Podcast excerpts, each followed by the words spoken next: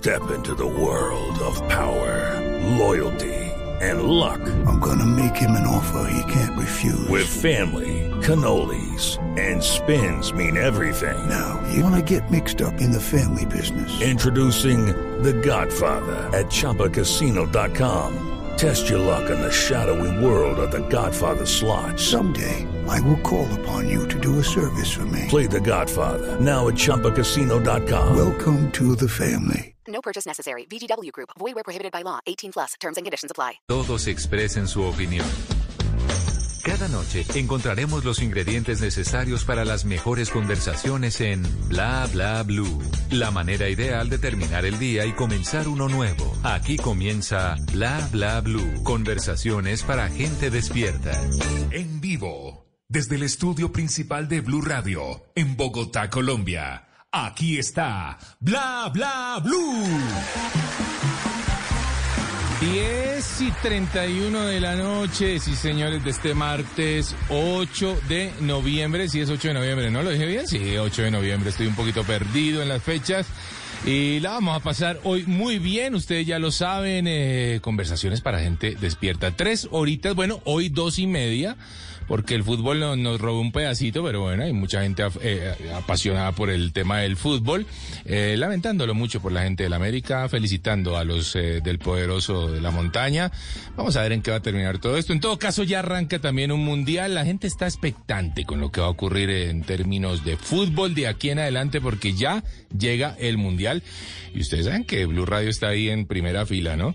Oigan, hoy tenemos un programa buenísimo, buenísimo, buenísimo y arranca de una forma, por Dios. Pero primero quiero saludar a mi equipo de trabajo hoy. Eh, por supuesto que tenemos a Andrés eh, Bernal ahí en el máster. Gracias, papá. Andresito Diego Aribello, nuestro productor, nuestro director eh, Mauricio Quintero, que está de vacaciones, así que por esta semana estoy reemplazándolo. Yo soy Juanca Solarte. si me quieren seguir por ahí mi cuenta de Instagram, arroba de viaje con Juanca. Ese Juanca es con la letra K al final. Quiero arrancar de esta forma, con esta canción, a ver qué nos dice esto. Quiero dedicar una canción que ha sido pasaporte pues para viajar toda Latinoamérica desde hace muchos años.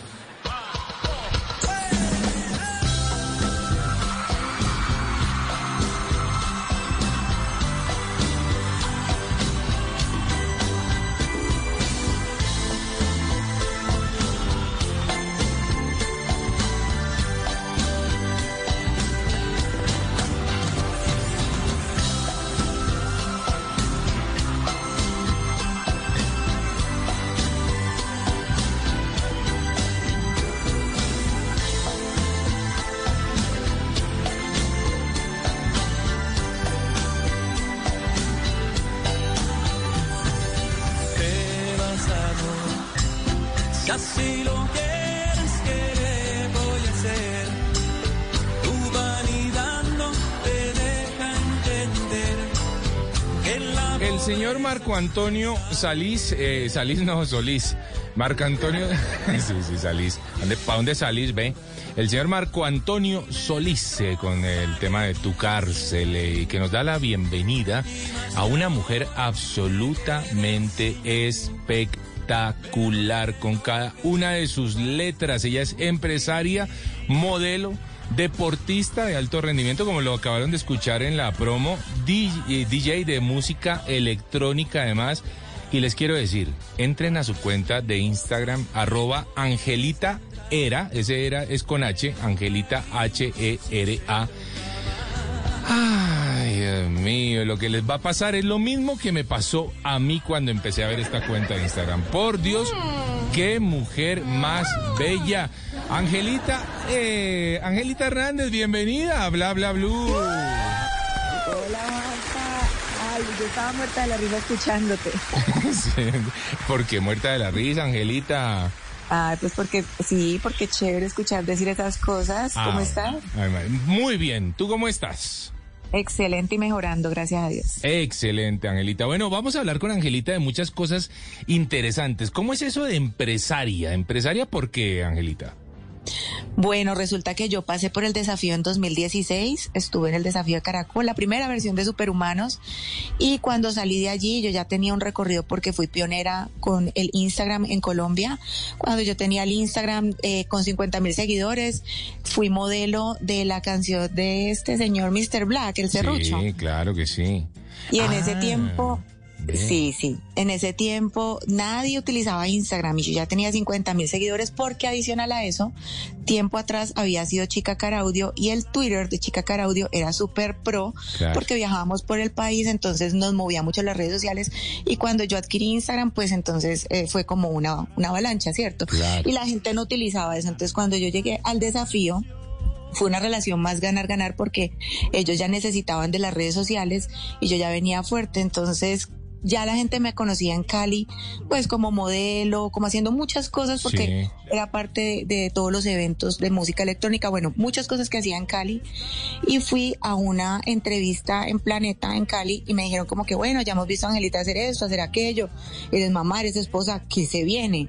Sí. Y yo me quedé como, ole, es verdad, o sea, yo he trabajado para tanta gente y para tantas cosas, pero que se viene conmigo, o sea, ahorita tengo que mostrar una nueva faceta en las redes sociales y fue cuando me- se me ocurrió, porque como te digo, estaba con los eventos de música electrónica y todo, Sí. él me dijo como que ve, no te hemos vuelto a ver en las fiestas, ¿qué pasa? Y yo, no, es que ha cambiado mucho, eso ya no vibra conmigo. Y me dijo, bueno, ¿y por qué no te vuelves DJ? Ah, vea. Ajá, entonces él me hizo esa pregunta un jueves en la, en la entrevista y yo el domingo me levanté en mi apartamento y le pregunté al que era mi pareja en ese momento, le dije, ¿y tú me ves como DJ? Y me dijo, claro, con esos tatuajes, esa pinta y tenés gusto musical, porque desde muy niña he bailado.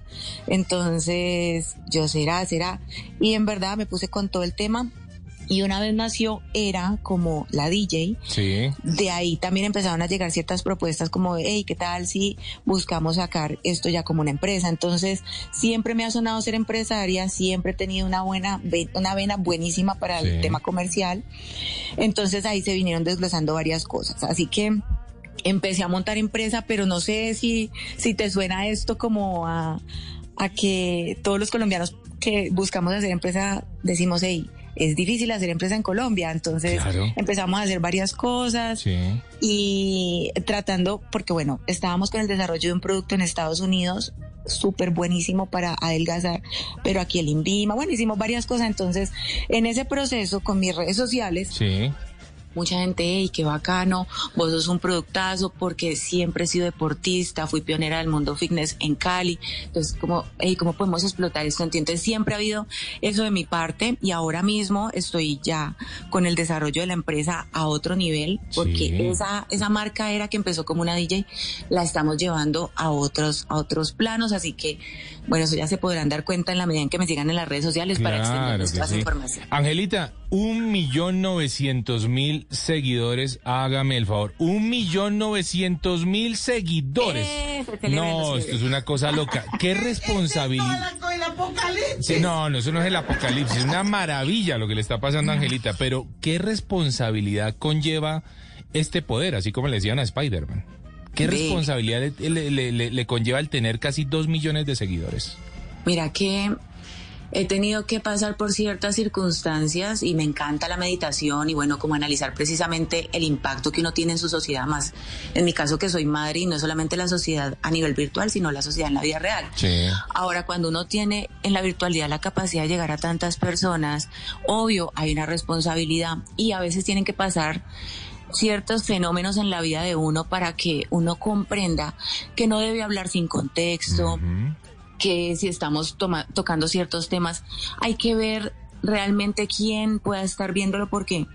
Mira, cuando tú sales al aire, te pueden tergiversar tan fácil, te pueden utilizar de ciertas formas que se vuelve difícil, pero sí, hay una gran responsabilidad. Digamos, el otro día que pasó que había un influencer que se puso un- unas prótesis en los senos Lo recuerdo, sí.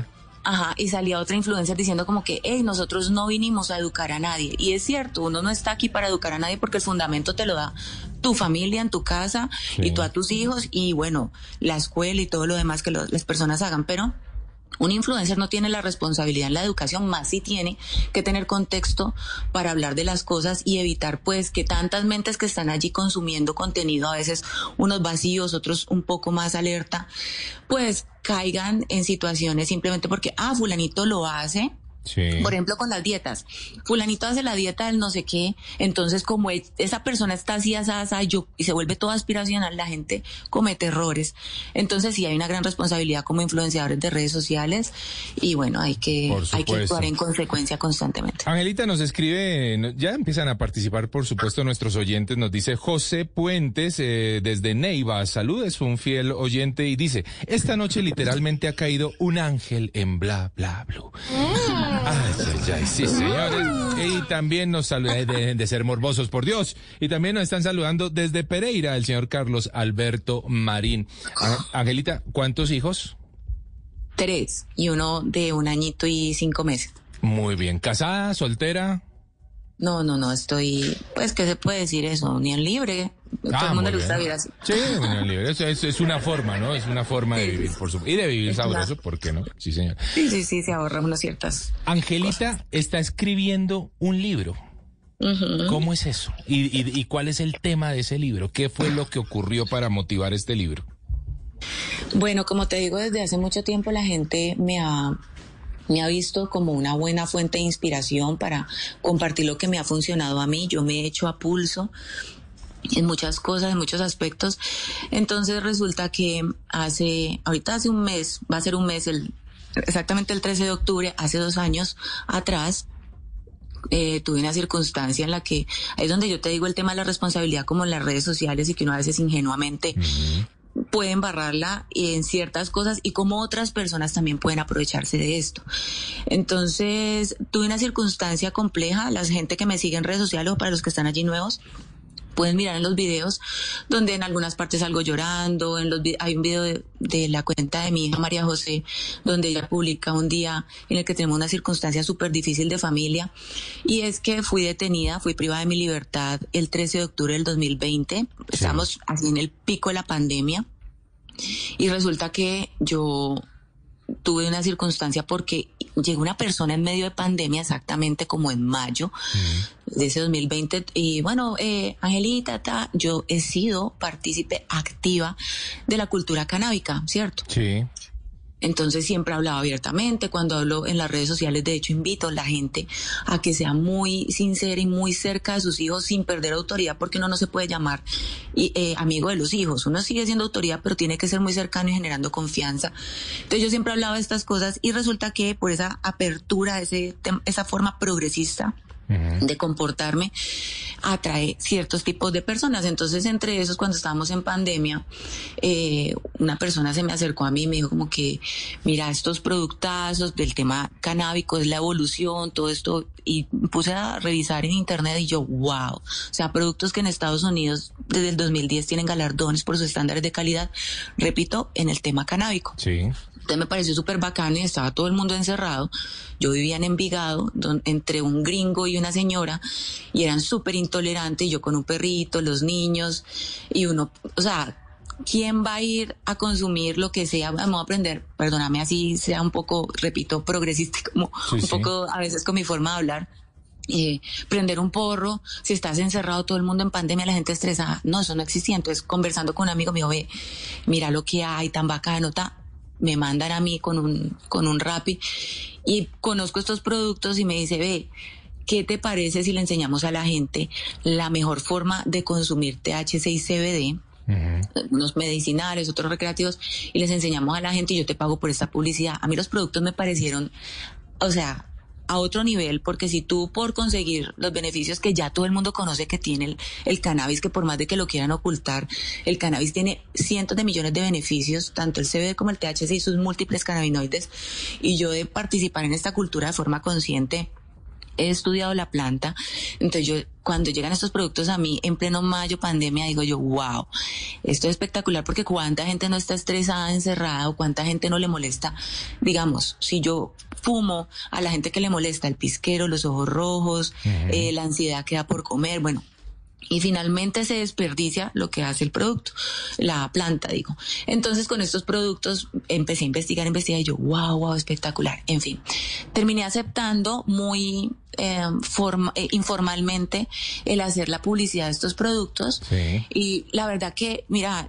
uno peca por inocente porque resulta que yo estaba pensando cuando llegan estos productos y tienen FDA, digo, si están aquí en Colombia, pues circulan naturalmente, estábamos en plena pandemia. ¿Quién y dónde, cómo investiga si, si es así? Yo solamente investigué los productos. Entonces, no alcanzamos como a firmar como tal un contrato, todo fue muy de palabra, gente cercana, gente súper bien. Y empiezo yo a hacer la publicidad y mi mamá, que vive en Estados Unidos, me dice como que hija, pero esos productos allá sí, sí funcionan. Entonces le digo yo, mami, eso está aquí. Y supongo Claro. que funciona como las proteínas. Sí. Te juro por un Dios santo que así lo sentí. Venden proteínas sin INVIMA diestra y siniestra, es de consumo humano y supongo debería tener las mismas regulaciones. Pues ahora esto que es la evolución del cannabis, normal. Y mamá, hija, usted está loca, no que yo, madre, es que normal. Antes le estamos haciendo un bien a la gente de la cultura canábica. En fin. ¿Qué Mm. pasó entonces? La cosa es que terminé en la cárcel porque resulta que una yo digo que también hay carteles en la, en las en, pues como en los círculos altos por así Claro. decirlo y supongo que en la fiscalía debe haber un cartel en la fiscalía de Armenia yo lo tengo denunciado porque hay un cartel Sí. y a mí me montaron en un falso positivo porque yo haciendo la publicidad de esto me llevan a Armenia diciéndome que tengo una orden de captura, una ciudad que yo no visitaba nunca, yo vivía en Medellín, y me dicen que yo tengo una orden de captura, me presentan una banda y que yo soy la que la influenciadora de ellos. Y yo, ¿qué? Mm. Pues resulta que hay un rollo porque todo está demostrable, pero es lento, es muy, muy rápido que a uno le hagan privar de su libertad. Claro. Pero cuando la vuelta es en otra dirección, pues es muy lento. Claro. Y yo puse esta denuncia, puse esta denuncia, de verdad, hicimos una investigación grande con los abogados porque yo decía, o sea, ¿cómo llegué aquí? Si yo es que yo hago es una publicidad. ¿Y cuánto abogados- tiempo, An- Angélica, estuvo eh, privada de la libertad? En total fueron 22 meses mm, con un par de días, como con, sí, con, ah, sí, una semana. Casi, 22 meses. casi dos años. Imagínate, y en embarazo, porque para el postre, o sea, la cereza del postre fue que yo tres días antes de que ese, ese, suceso llegara a mi vida, me di cuenta que estaba en embarazo. Y cuando vemos que había como una mano negra detrás de todo esto, entonces empiezo a entender que hay una, hay una persona detrás de poder, porque cuando hay estos boom mediáticos, y tú más que yo lo de saber, cuando hay boom mediático, entonces, claro, eso se pone en la mira y tal. Y la gente también busca ganar poder en estos, en estos grupos de personas, así que me vi afectada, eh, era como si estuviera literalmente en un hoyo negro sin salida porque era yo, mira, me pasaron muchísimas cosas, el embarazo, el COVID de por medio, en un calabozo muchísimo tiempo. O sea, viví unas circunstancias que yo decía, pero ¿por qué me está pasando esto si yo solo hice la publicidad de un producto? Así que eso es lo que me ha llevado a mí a superar no solamente el embarazo, viví un tumor, no sé si fue somatizando algunas, o- pues la misma situación, Sí. y en la clínica, la cárcel, todo a la vez, y yo decía, ¿qué es esto? Por Dios bendito. Bueno, pero la justicia tuvo alguna contemplación respecto al tema del embarazo? Pues eso es lo que te digo que fue para mí un, un hoyo profundo, porque éramos, imagínate que a mí me operaron y teníamos todo el aval y no, no, los jueces que no y que no, y yo, Dios mío, ¿qué es esto? Y los abogados se cogían la casa y decían, no, es que esto es inaudito. Pero bueno, para resumirte el tema, Sí. Me permitieron regresar a casa cuando tenía siete meses de embarazo para pasar la licencia de maternidad. Yo hice un preacuerdo con el fiscal porque por la debilidad probatoria él aceptó, o sea, digamos que yo te pongo una cosa, no sé qué conocimiento puedas tener del tema penal.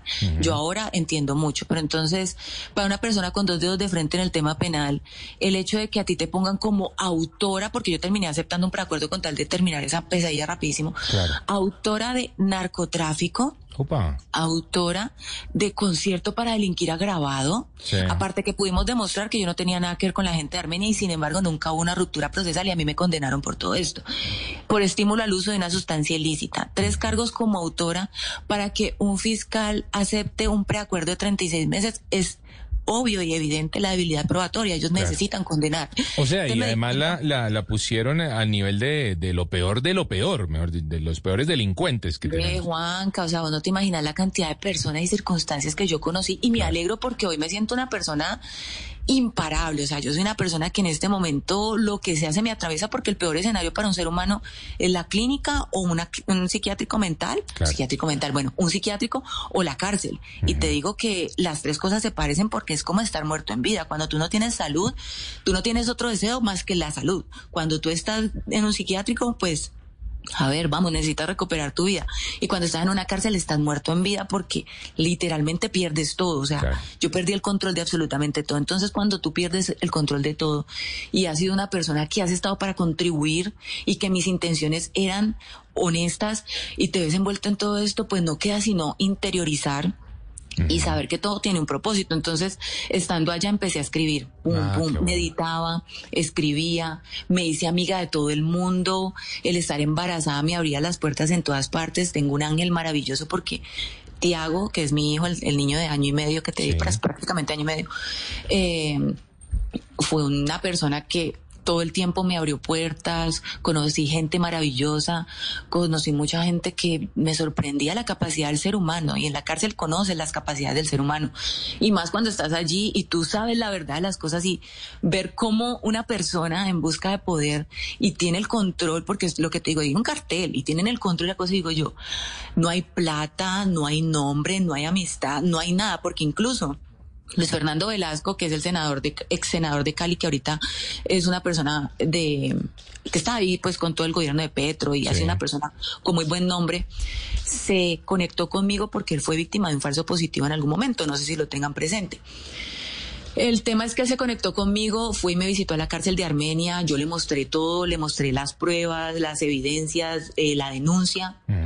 Y él fue y llevó esto al Congreso porque en ese momento todavía era congresista y hablaba y decía, es que yo no entiendo cómo algo que tiene FDA, que tiene demostrado sus beneficios, nosotros aquí en Colombia estamos condenando a una mujer para hacerle la publicidad a un producto de esto y aparte, o sea, yo le mostré al todo. Estuvo muy indignado y ha sido un gran apoyo para mí. Y esto ha sido también un motor para decir, ok, yo tengo que salir y contar Claro, claro. que así como esto me pasó a mí, pues le pasa a cualquiera. ¿y ese libro cuándo lo vamos a tener eh, disponible? ¿Cuándo lo, lo, lo piensa? Bueno, mira, yo estoy viviendo una carrera. Así, el giro de Rigo le quedó pendejo, pero yo estoy haciendo una carrera porque yo el, el 20 de mayo de este año Sí. recuperé el regreso a casa porque después de mucho luchar y buscar el bienestar familiar y todo, demostrando a mi madre cabeza de hogar, solo hasta el 20 de mayo del 2022 fue que me permitieron regresar con domiciliaria. Sí. Y después de eso ya tenía como a los tres meses, eso fue, ¡ah! se me va el día exacto, pero eso fue en agosto creo. Sí. Mayo, junio, julio, agosto. En agosto recibí la libertad condicional, o sea, yo estoy muy adelantada de esa situación. Ok. Y eh, tomamos la decisión porque me tenían en Armenia, entonces tomamos la decisión de regresar a Medellín. Entonces, súmale dos hijos grandes, uno bebé, el tener todo parado porque mi, mi mundo estaba suspendido. Y tomar la decisión de volver a Medellín quiere decir que tengo varias tareas y el sentarme a escribir son momentos en los que fluye, fluye, fluye. Entonces lo que estoy haciendo en este momento, que no puedo escribir, es haciendo puros audios. O sea, yo estoy sentada meditando y vienen cosas a mí, pum, pum, pum, pum, empiezo a mandar audios. Entonces la idea ahorita es poder organizarme, terminar de organizarme aquí en Medellín, instalarme, decir que estoy de regreso con toda, reactivando todo. Lo bonito de todo es que la gente sigue con las puertas abiertas, es Claro. como si nada de eso hubiera pasado. Y en cambio mucha consideración, mucha empatía, porque mucha gente me ha conocido abiertamente y la gente que llegó como de hater a mis redes sociales en algún momento eran muy pocos y gente que no me conocía, gente de pronto por la basura que habían dicho en televisión. Claro. Pero Angélica. ha sido una chimba. Aprovechando, aprovechando el tema eh, que me menciona lo de redes, eh, nos escribe John de Madrid, eh, enviando un saludo y, nos- y- y me dice, pregúntele por favor, eh, Angélica, si se imagina su vida sin redes sociales. Pues sí, porque imagínate que hay un saludito de aquí a Madrid, qué rico. Sí, me imagino sin redes sociales porque este tiempo, solamente el tiempo que estuve en domiciliaria, pude utilizar mis redes. Y fue un detox definitivamente de muchas cosas, incluidas las redes sociales. De hecho, cuando salí, estuve un tiempo, al igual que cuando salí del desafío, como te pongo 15, 20 días que no quería, o sea, no, yo el teléfono lo dejaba, por ni me acordaba de usar el teléfono. Claro. Entonces, es diferente y obviamente me dio una apreciación diferente incluso para la educación con mis hijos. Así que el tema de, lo que estamos hablando, que es como hey, las redes sociales, un libro, una dificultad y una vida que en realidad ha demostrado el compromiso con la sociedad de retribuirle lo bendecida que me siento siempre con información y con todo lo que a mí me funciona, pues está que el libro espero, o sea, 2023 tiene que salir. 2023. Por favor, nos va a dar la primicia, ¿no, Angélica? Por favor, la primicia. ¿Ya tiene título ese libro o todavía no? Sí, sí, se llama Trascendidos. Y de hecho considero Trascendidos porque considero que, y considero que no va a ser un libro, lo sueño y lo visualizo como una saga Ah. de varios tomos. Pero esa sería la primera, ¿no? Sería como el, el impulso porque definitivamente sentí la presencia de Dios, o sea, una, un tema místico y bastante fuerte espiritual en toda esta experiencia en la cárcel, en embarazo, Sí. pleno COVID, eh, el sentirme difamada, el no entender, el dudar de la existencia de Dios, porque Claro. entramos en una cantidad de conflictos y el coger y presentarse te es lo que quiero compartirles y decirles que definitivamente lo que tenemos que hacer es conectar con la versión de ese Jesús saliéndonos de la religión Sí, sí, porque soy sí. cero religiosa, pero como ese maestro ascendido, ese no hay, mira, la, la, la historia humana no está partida en un antes y un después de nadie más sino de Jesús. Así que sea musulmán, sea lo que sea, hay un antes y un después de ese man. Y eh, te puedo decir, fui testigo de su presencia todo el tiempo, fui testigo de sus de sus milagros en mi vida personal en medio de esas circunstancias tan difíciles porque veía a los ángeles y veía todo y definitivamente es conectarnos con esa versión Claro, el Cristo trascendido. Y cuando tú estás allí conectado, pues puede pasar lo que sea.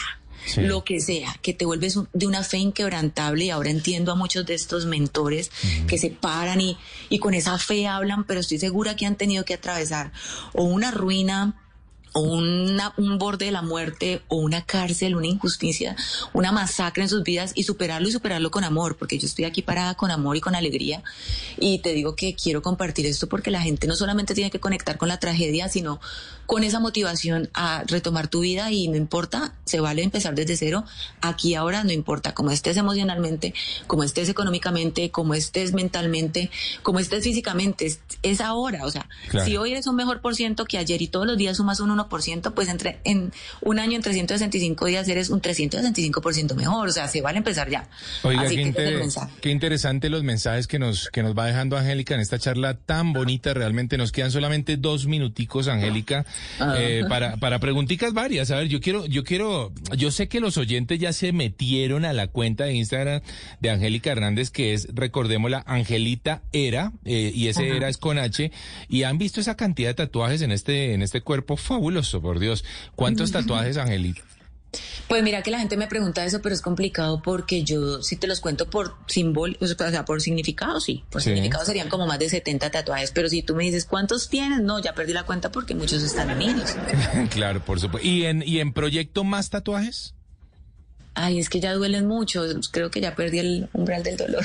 El, ah, pues, claro. No, y es que Está te- complicado, debe ser. ¿eh? yo, yo tengo solamente cuatro y, y me duele bastante. Yo veo su cuerpo y digo, esto tuvo que haber dolido un poquitito, ¿no? ¿Cuál fue el lugar más doloroso de un tatuaje de los que tenga usted en su cuerpo? Uy, huepuchica, el vientre bajo y un, un tobillo, pero la parte interna del tobillo. Me lo hice hace muy poquito y te digo que vi el diablo. Uf. Me quedé pensando en lo del vientre bajo, pero después me distraje. Bueno, Ah, bueno, ahí. bueno, puedes ir y mirar por ahí. Ay, Dios mío, déjemelo así, déjemelo así. Por favor. Angélica, qué chévere haber hablado estos minuticos eh, con usted. Realmente me parece interesantísima la historia. Una mujer que sale tan fortalecida de una situación tan adversa, ¿no? Una mujer que supo utilizar la piedra en el camino al final, ¿no? Piedras en el camino nos encontramos todos y algunos simplemente cuando la vemos nos regresamos y decimos, no, yo no voy a... No, lo que usted hizo fue justamente utilizar la piedra pararse sobre ella y salir más fuerte que nunca. Así que felicitaciones a Gracias. Angélica Hernández. Me encantó haberla tenido. Vamos a darle un aplauso enorme de parte de toda la gente de Bla Bla Blue Angélica Hernández. Angelita era en las redes sociales. ¿Qué tal estuvo la charlita? Estuvo buena, ¿no, Angélica? Estuvo buena la charlita. Sabrosa, muchas gracias. Bueno, la invito, eh, Angélica, a seguir escuchando hoy eh, Bla Bla Blue, porque ahorita en un minutito llega Germán Puerta, un astrónomo buenísimo, un científico, y vamos a estar hablando de vida en otros planetas. Oiga, si hay vida en otros planetas, ojalá que usted sea el modelo, ¿no? Y me encantaría encontrarme con extraterrestres como... Ay, Dios mío, por favor. Mientras más conocer menita lo que marca, güey. Ay, por Dios. Angélica, muchas gracias y feliz noche. A ti, mi amor. Ahí Bye. estamos. Ya continuamos con Bla Bla Blue. Llega Miguel Garzón y el servicio informativo.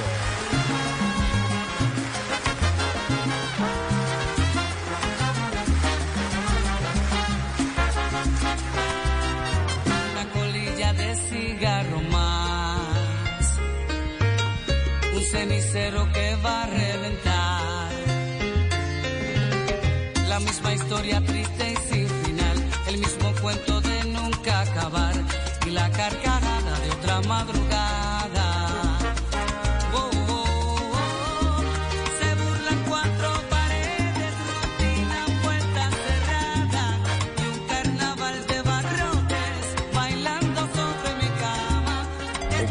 Sequence starts. Liftoff. We have a liftoff. 32 minutes past the hour. Cada martes los navegantes de Bla Bla Blue estarán invitados a un viaje hacia las maravillas del universo. Bla Bla Blue presenta una puerta al universo con el astrónomo Germán Puerta. Todos los martes, después de las 11 de la noche, en Bla Bla Blue. Las mejores conversaciones sobre el universo y sus inquietantes misterios. Ahora, Germán Puerta nos abre la puerta del universo en Bla Bla Blue. Bla Bla Blue. Conversaciones para gente despierta.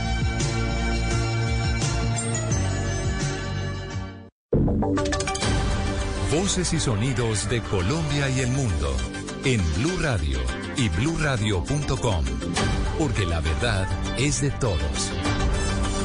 11 de la noche, un minuto, hora de actualizar las noticias en Blue Radio. El segundo día de la agenda del presidente Petro en la COP27 terminó con varios encuentros bilaterales y acuerdos para el impulso de energías limpias en Colombia. Se espera que en las próximas horas exponga el detalle, en detalle en su plan de transición energética. Desde Egipto nos informa Santiago Rincón. Termina el segundo día y con él los encuentros y reuniones del presidente Petro en la COP27. Uno de los anuncios importantes, los 2,1 billones para atender la crisis por el invierno. De anunciar además el mandatario en su cuenta en Twitter que empieza formalmente la entrega de 500 mil pesos mensuales a madres cabezas de familia. Hoy, día de reuniones estratégicas. Temprano con el presidente de Venezuela, Nicolás Maduro, después con el jefe de gobierno alemán, el canciller Olaf Scholz, y después con la directora de la Oficina de las Naciones Unidas contra la Droga y el Delito, Gana Fati, que dijo apoyar la construcción de una nueva política antidrogas.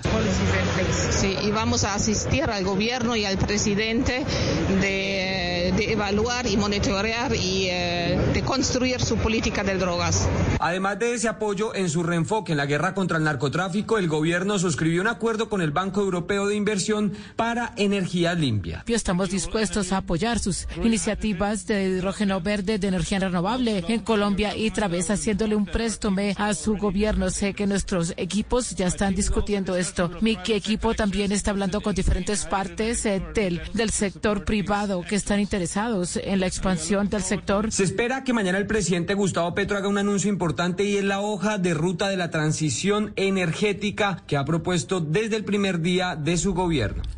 Gracias, Santiago. Y en un enfrentamiento con uniformados del SMAT terminó un intento de justicia por mano propia en la comunidad contra un hombre borracho acusado de abusar sexualmente de una niña en una unidad residencial en Bello, esto en el departamento de Antioquia. Héctor David Santamaría. Inicialmente en Bello, la batalla campal se reportó dentro de la urbanización Arboleda del Campo, en ese municipio del norte del Valle Aburrá, donde algunos vecinos se enfrentaron al SMAT para linchar al supuesto abusador de una niña. El caso ocurrió porque supuestamente este hombre en estado de embriaguez habría tocado en sus partes íntimas a la niña dentro de un ascensor, por lo que los habitantes intentaron hacer justicia por mano propia.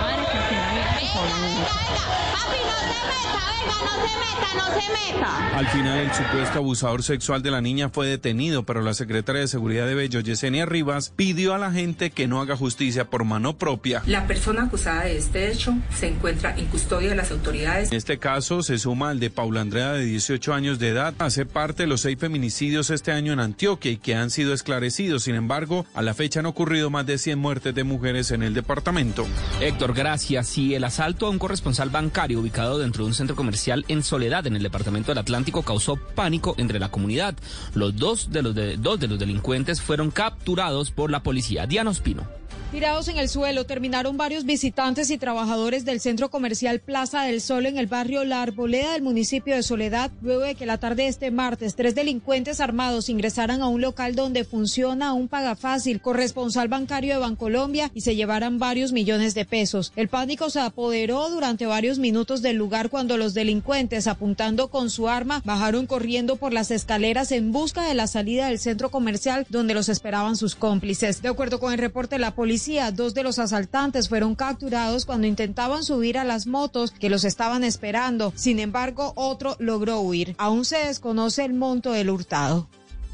Gracias, Diana. Y las autoridades de movilidad en Cali revelaron detalles del accidente de tránsito en el cual murió una menor de edad la tarde de hoy martes. Fabrit Cruz. Hola, buenas noches. El siniestro se registró en la calle Sexta Oeste con carrera 25, barrio Terrón Colorado de la ciudad de Cali. Una motocicleta en la que se movilizaba una mujer y su hija de 5 años de edad aproximadamente colisionó con un campero de servicio público de forma violenta, dejando sin vida a la menor de edad. William Vallejo, secretario de Movilidad Distrital, confirmó que este caso ya está en investigación. Entre las irregularidades, las autoridades descubrieron. De manera preliminar, pues podemos determinar que la menor de edad se movilizaba sin tener ningún tipo de dispositivo de seguridad, no tenía un casco para protección de su cabeza e igualmente pues la motocicleta no contaba con ninguno de los documentos mínimos requeridos por la ley como son revisión técnico-mecánica y seguro obligatorio de accidentes para transitar. El hecho se registró pasada la 1 y 30 de la tarde de este martes.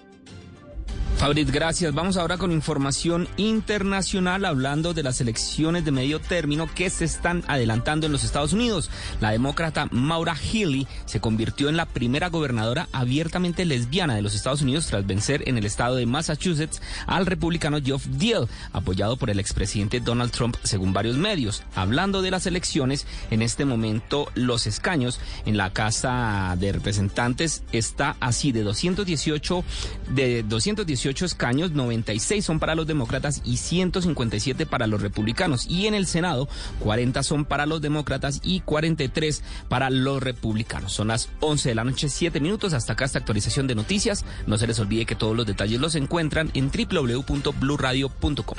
Continúen con Bla Bla Blue. Finding the right person for the job isn't easy. Just ask someone who hired their personal trainer as a caterer. All right, folks, let's keep this line moving. You there with the tongs. Picking up one Duchess potato at a time will not cut it at my catering table. Drop and give me 50. But if you've got an insurance question, you can always count on your local Geico agent. They can bundle your policies, which could save you hundreds. Okay, this is what we call the wild mushroom and asparagus dip, dip, and press. Come on, let's get those plates above your heads. For expert help with all your insurance needs, visit geico.com slash local today. Cine. Videojuegos. Cómics. Tecnología. Series. Todo esto y mucho más lo pueden encontrar en la caja de los cómics, el espacio de Blue Radio para la fantasía, para salir de la monotonía y viajar a lugares mejores, a lugares donde todo es posible. Soy Miguel Garzón y puede escucharnos en todas las plataformas de audio. Boombox. ¿Te sientes solo aún estando con tus amigos? ¿Te tomas fotografías sonriendo pero estás triste? ¿Estás preocupado pero finges estar bien? En Porque Quiero Estar Bien te acompañamos. Comunícate con nuestros psicólogos de forma gratuita y confidencial. Las 24 horas, 7 días de la semana. Llamando o escribiendo al 333-033-3588 o a través del chat en porquequieroestarbien.com. Porque tu salud mental es lo más importante. Porque quiero estar bien. Un programa de la Fundación Santo Domingo con el apoyo de Fundación Santa Fe de Bogotá. Apoya Blue Radio. Si es opinión. Don Pedro, le están copiando a Petro el mensaje sobre cambio climático que, que está proponiendo por allá en Egipto. Hay una gran ventaja que él tiene con la victoria del presidente Lula. América Latina, digamos que se cierra en ese discurso de defensa de lo natural y de la naturaleza y el respeto a la Amazonía. A mí lo que me preocupa es la implementación de esas promesas. En ese evento de la COP no está China, no está India, no están los Estados Unidos. Son los países fundamentales. Entonces Petro de pronto está con un discurso muy importante, pero no tiene el acompañamiento de los países importantes para resolver el problema de la crisis climática. Si es humor.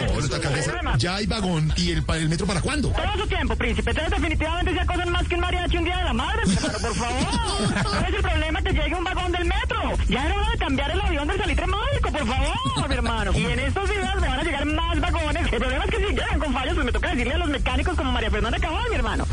Estoy en vagón. Voz Populi, de lunes a viernes desde las 4 de la tarde. Si es opinión y humor, está en Blue Radio, la alternativa.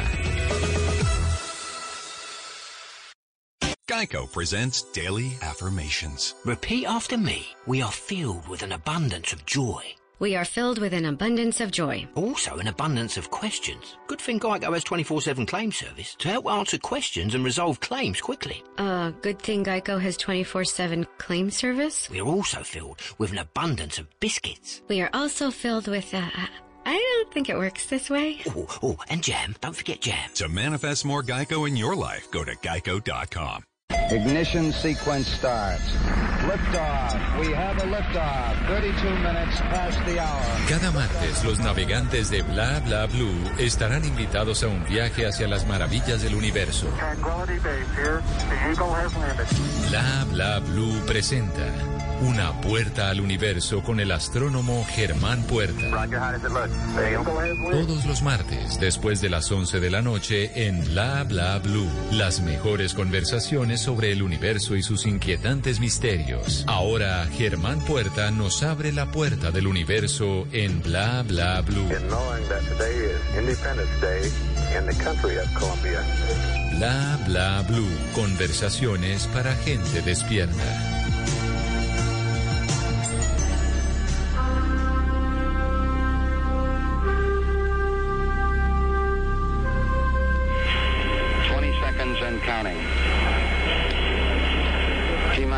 15 seconds. Guidance is internal. 12, 11, 10, 9. Ignition sequence starts.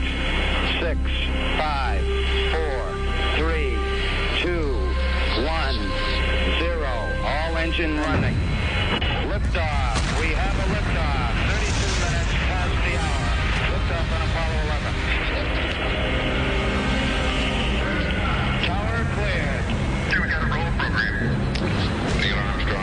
Y a las 11 y 12 de la noche invitamos a todos los navegantes de Bla Bla Blue para que pasen a bordo, se abrochen los cinturones porque vamos a iniciar un viaje precioso. Hoy con la paradoja de Fermi y la existencia de vida extraterrestre. Qué interesante el tema de hoy que vamos a abordar, por supuesto, ustedes bien lo saben, eh, con nuestro invitado de todos los martes, el gran Germán Puerta, comunicador y divulgador científico, conferencista, autor de libros de cultura científica, promotor de proyectos eh, planetarios, bueno, en fin, un hombre que sabe del tema. Germán, ¿qué hubo? Buenas noches. Hola Juan Carlos, buenas noches, buenas noches a, a todos los amigos de la, de la astronomía y de la ciencia. Oiga, qué bonito es el, qué bonita es la astronomía y qué bonita es la ciencia. Y a propósito de eso, Germán, eh, estamos poniendo ya mismo ahí en nuestra cuenta de Twitter, arroba Blue Radio Co, una encuesta muy interesante. ¿Cree usted que hemos sido visitados por seres de otros mundos? ¿Sí o no?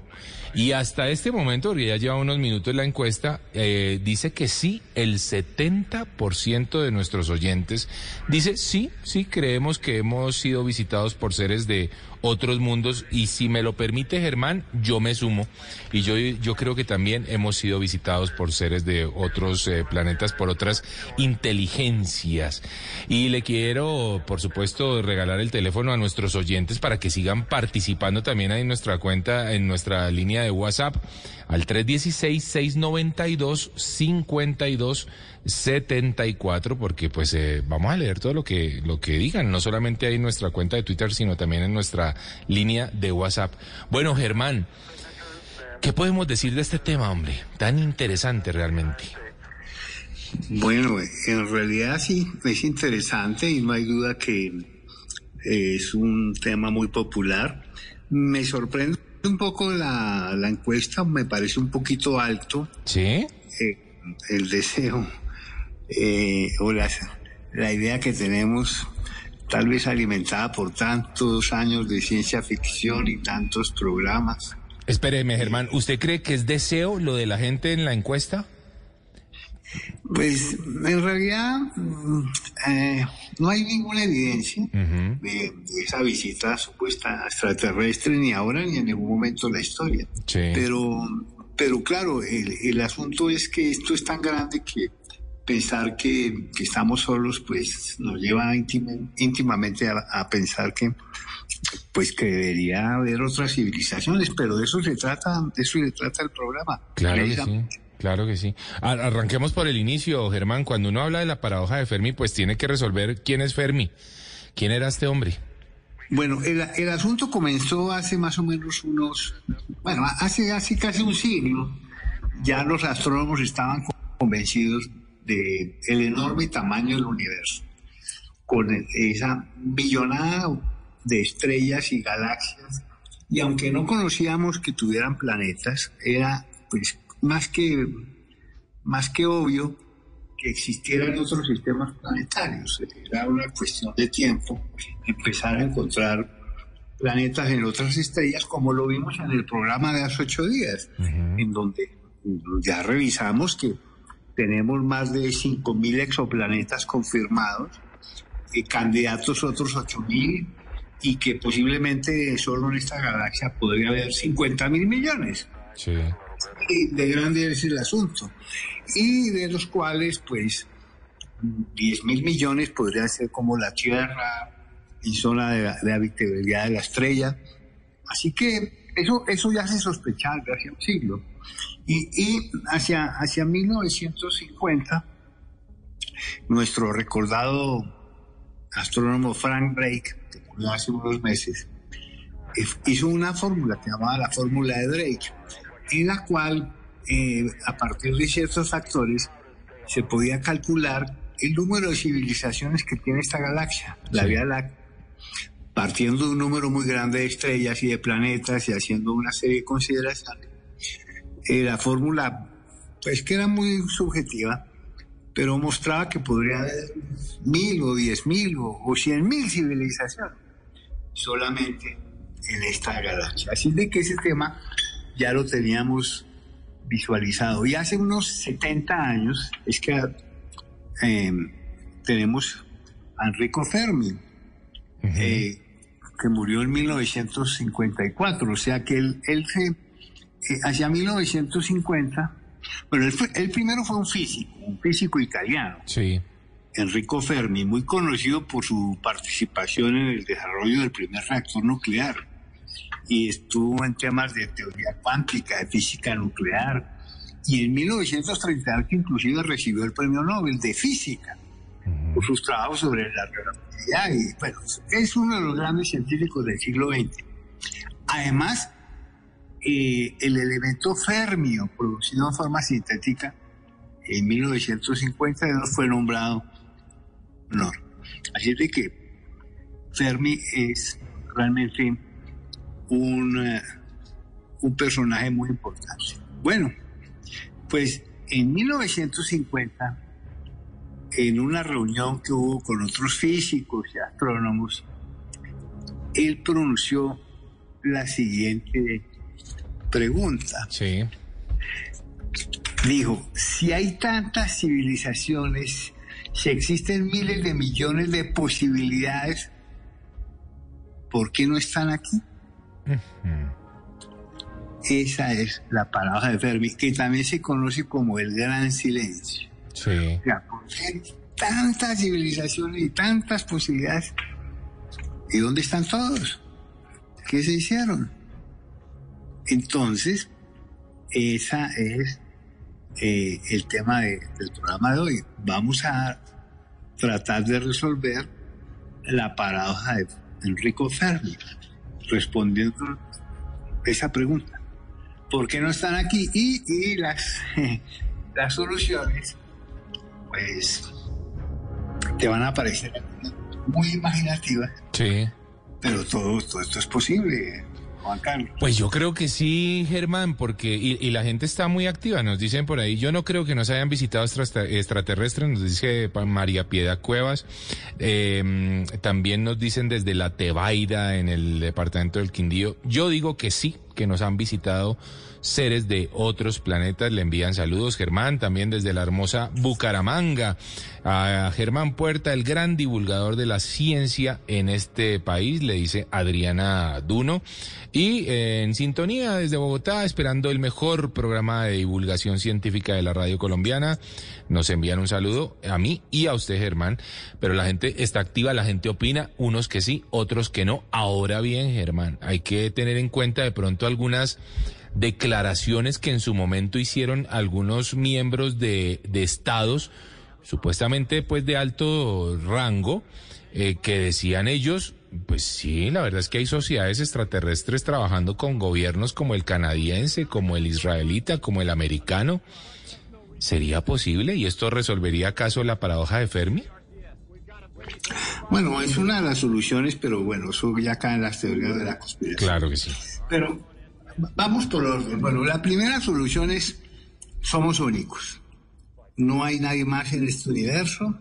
Esto está todo hecho para nuestro nuestro disfrute, no hay nadie más. Esa es una posible solución a la paradoja, lo cual pues eh, no resuelve nada.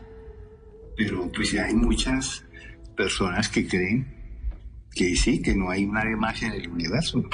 De pronto por allá habrá alguna bacteria, pero vida inteligente o civilización, solamente este planeta Tierra, lo cual traería, mm, me trae a la idea un asunto, ¿no? ¿Tú qué opinas, Juan Carlos? ¿Qué pasa si esa solución a la paradoja es cierta? Somos los únicos seres inteligentes de este vasto y enorme universo y por alguna razón desaparecemos, en, en lo cual estamos trabajando bastante bien. Además, eh, ¿qué pasaría con este universo? Un universo que no puede ser observado. Claro.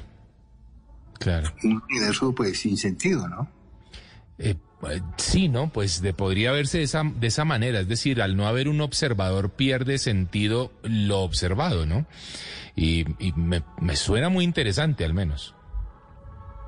Sí, pero no parece que esa sea la solución. Hay un concepto clásico desde el mundo antiguo que se llama la paspermia. Y es que en realidad el germen de la vida sí está disperso por todo el universo.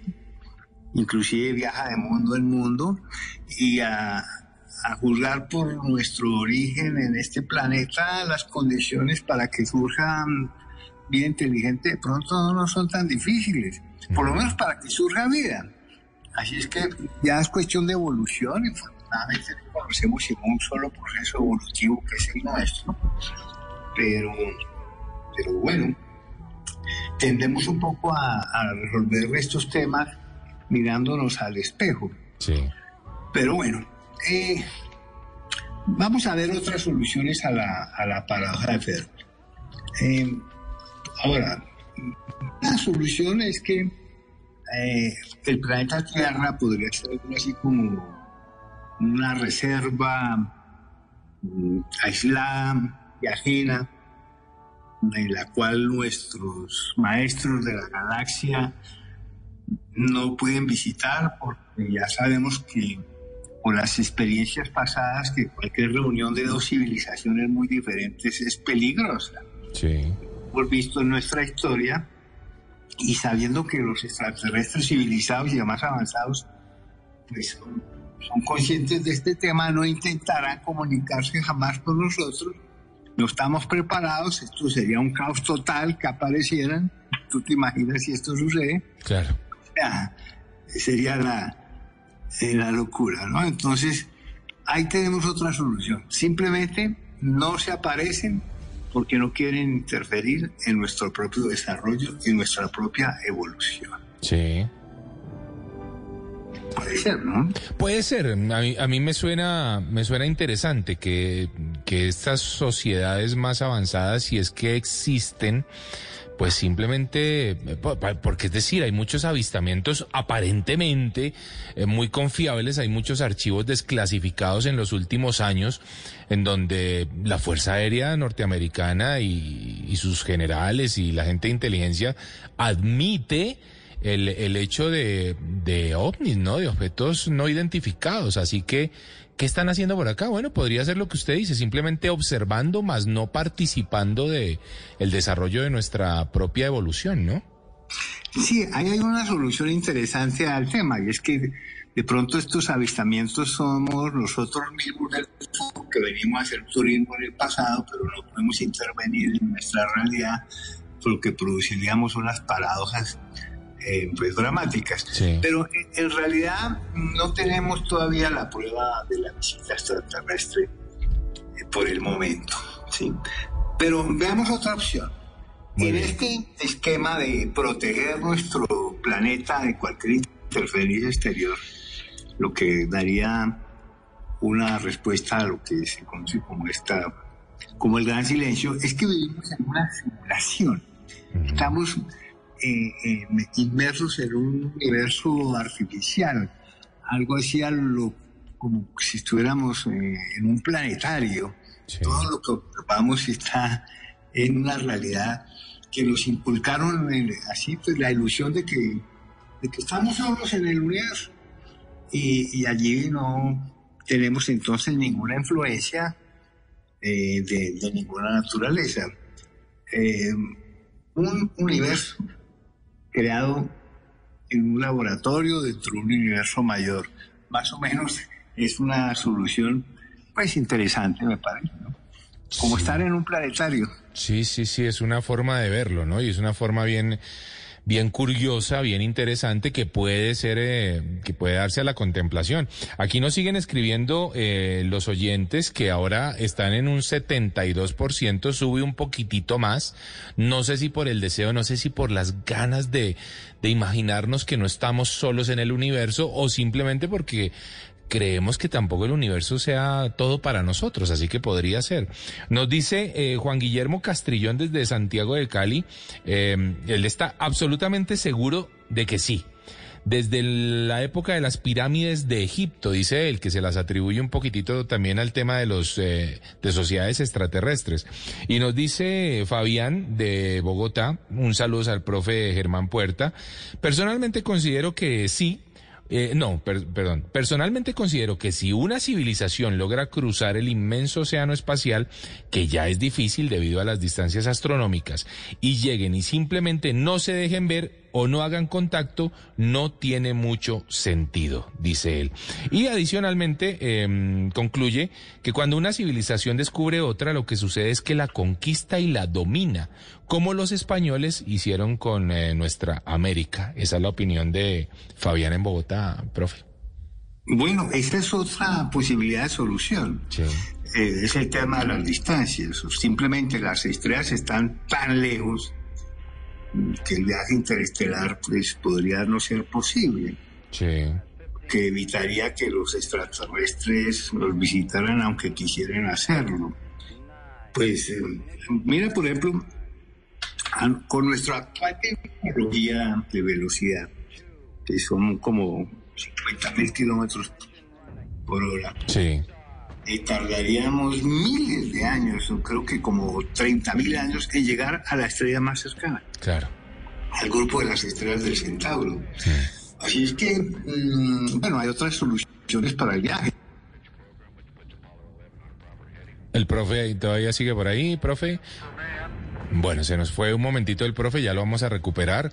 Y, y decir que, bueno, puede ser también, el profe está hablando de las distancias enormes que nos separan y nuestras limitadas, eh, limitadas capacidades tecnológicas eh, para lograr llegar a esos otros mundos, a esos ot- otros eh, lugares del espacio y de la galaxia. Sin embargo, yo quiero anotar, obviamente no soy el profe, el profe ya ahí lo, estamos recuperando, pero yo sí quiero anotar que nuestro nacer eh, o renacer tecnológico realmente es muy joven. Nosotros tenemos apenas eh, unas décadas en este planeta eh, con la tecnología y decir o más bien resaltar que con tan poco tiempo en el renacer tecnológico, eh, pues ya llegar de pronto a esos 50 mil kilómetros por hora suena interesante. Seguramente en, en 100 años, eh, profe, que creo que ya lo recuperamos, es posible que estemos pensando en, en multiplicar ese, ese número por, por otro tanto, ¿no? Sí, pero eso va a tardar muchísimo tiempo, ¿sí? De acuerdo. Así es. Bueno, hay otra solución. Es posible que aunque la colonización de la galaxia ya estuviera pues muy avanzada, porque pues si, si están viajando, están viajando por todos lados. Es como, cuando, cuando nosotros viajemos a, a otros mundos, pues vamos a empezar por las estrellas vecinas, por Alfa Centauro, por las estrellas que están en un radio de 12, de 10 años luz. Sí. Pero seguramente vamos a ir por todas partes. Suponemos que en otros mundos pensarían igual, pero es posible que por algún motivo esta región de la galaxia no estuviera en los planes de estudio. Recuerden que nuestro sistema solar está en un brazo de la galaxia que se llama el brazo de Orión, que es externo, que estamos bastante retirados del centro galáctico. Eh, Estamos como en un suburbio, lo cual eso me parece que ha sido excelente para nuestra evolución. Estamos muy tranquilos, pero realmente no tenemos mucha mucha gente por aquí cerca, así es de que esa es otra posible solución a la paradoja. Simplemente hemos quedado al margen porque en función de su propia naturaleza tal vez algunas civilizaciones podrán encontrar más atractivas unas zonas de la galaxia que otras. Sí. No pudimos ofrecer algo de interés, nos ignoraron. Pues esa es posible, esa es otra solución. Sí, bueno, es, otra solución que suena también interesante. Ahora estamos hablando, recordémosle a nuestros oyentes, de la paradoja de Fermi, eh, este físico Enrico Fermi, justamente, que desarrolló un problema a partir de una pregunta interesante, ¿no? Y es, si hay vida en otros planetas o hay otras sociedades extraterrestres, ¿por qué no están entre nosotros? Y hemos estado desarrollando con el profe hoy eh, algunas, algunas respuestas posibles a, esta paradoja. La gente mantiene el 72% eh, diciendo sí. Creemos que hay vida, eh, o que hemos sido, perdón, creemos que hemos sido visitados por seres de otros mundos, lo cual igual implica que habría vida en otros planetas. Bueno, profe, ¿cómo seguiría esta explicación? Bueno, otra, otra posibilidad es que viajar a otros mundos es personalmente pues es difícil. Sí. Y tal vez lo que han hecho otras civilizaciones es enviar sus máquinas, sus robots. Uh -huh. Igual que nosotros vamos a hacer para visitar los mundos más cercanos, primero vamos a enviar naves, eh, pues sondas, ¿no? Eh, y, esto tal vez lo han hecho otros mundos.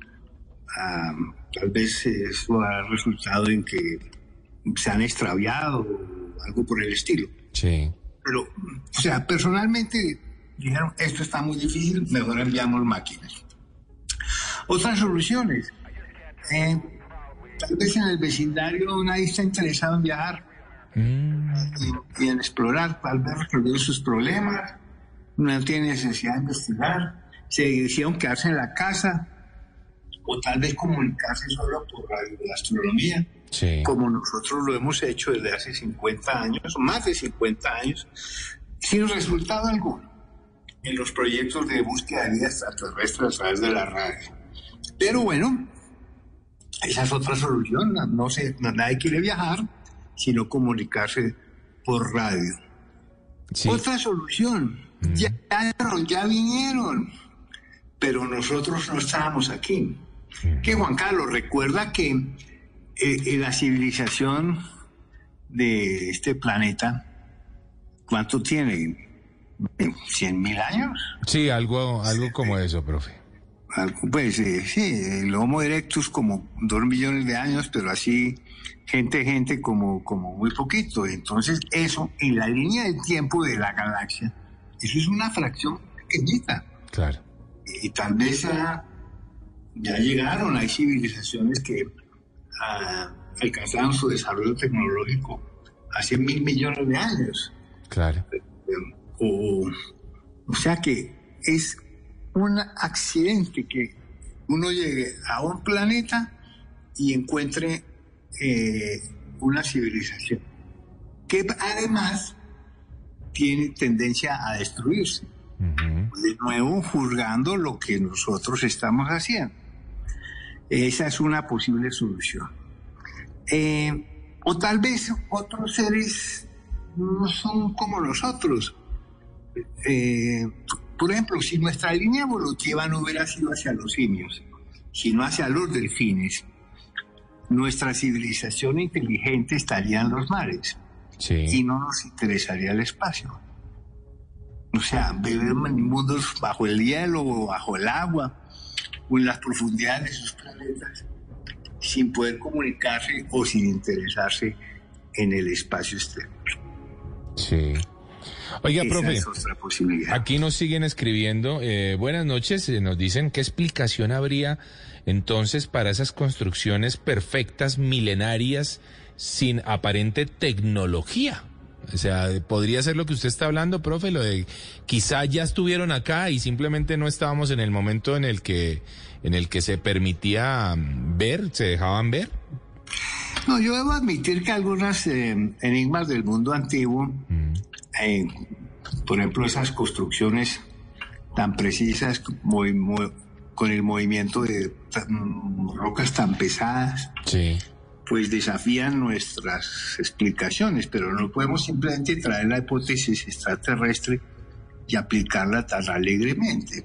Recuerden una máxima de la ciencia, a grandes afirmaciones, grandes evidencias. Y la afirmación de que hemos sido visitados por seres de otros mundos en naves voladoras y que además nos ayudaron a construir grandes obras del mundo antiguo es una afirmación muy grande. Y la evidencia no la veo, no aparece. Bueno, pero aquí le tengo una solución a la paradoja de Fermi, esta está buenísima. A ver.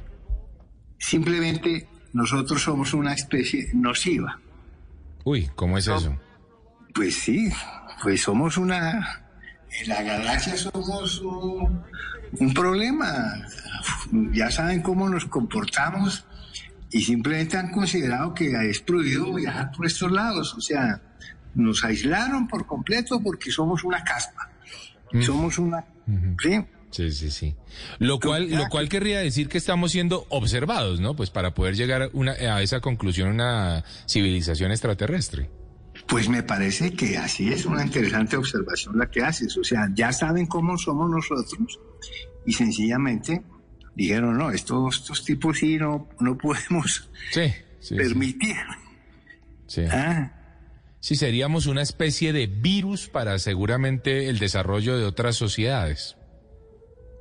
Sí, sí. eh, eh, los maestros de la galaxia dirían entonces que este planeta queda confinado. Mm. Bueno, pero, pero esa es una solución más, más imaginativa, como todas, todas son, porque es que simplemente lo que estamos tratando de responder es la, la paradoja de Fermi. Si hay tantas civilizaciones en la galaxia, ¿por qué no están aquí?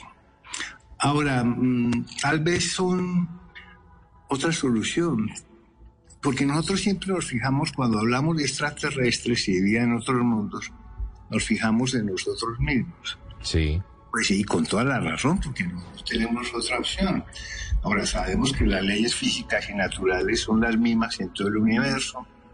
La tabla periódica es la misma. El carbono es el elemento que se combina con los demás para por cadenas moleculares. Entonces toda la vida está basada en el carbono. Entonces consumimos energía, nos reproducimos. Atmósfera, atmósfera, agua. Vamos a terminar siempre buscando algo que se parezca a nosotros. ¿Cierto? Sí, es cierto. Pero tal vez lo- no es así. De pronto sí hay otras civilizaciones muy diferentes, inclusive en sus códigos de conducta. Eh, tal vez no les interesa investigar y conocer, tienen otros parámetros. Sí. Sí. O profe, además podría ser quizá un tema adimensional, es decir, es posible que estén, pero pues no los podamos ver nosotros, aunque ellos sí puedan vernos desde otra perspectiva que no entendemos. Lo que pasa es que obviamente nuestra condición humana, que además es eh, muy em, eh, egocentrista, pues eh, eh, es decir, lo que vemos nosotros es lo que existe, pero puede ser que no sea tal. Puede ser que existan otras formas de ver el universo o de estar en el universo y de participar de él sin necesidad de estarnos viendo unos con otros, ¿no? Entonces podría ser que, que algo así, así esté ocurriendo. Nos dicen por acá otro oyente, buenas noches, yo digo que sí por tantos avistamientos grabados en todo el mundo que uno ve y no se explica qué cosas son. Profe, una pregunta, le dicen, ¿el Área 51 existe? La gente está con muchas inquietudes eh, con el tema extraterrestre y les quiero recordar o más bien decir o más bien avanzar que mañana eh, vamos a estar hablando después de las 12 de la noche de cosas sobrenaturales. Y lo vamos a estar haciendo con nuestros oyentes. Vamos a abrir las líneas para que nos cuenten esas experiencias extrañas, extraordinarias, esas cosas que han visto y que no logran explicar mañana después de las 12 de la noche. Y hoy pueden seguir opinando en eh, nuestra línea de WhatsApp el 316-692-5274. Y recuerden que tenemos nuestra encuesta en nuestra cuenta de, Twitter, de Twitter arroba Blue Radio Co. ¿Cree usted que hemos sido visitados? Por seres de otros mundos. 72% dice que sí y el 28% dice que definitivamente no, profe. Bueno, en realidad mencionaste algo interesante. No podemos reconocerlos, son distintos, diametralmente, algo así como seres de luz. Entonces es imposible que los reconozcamos.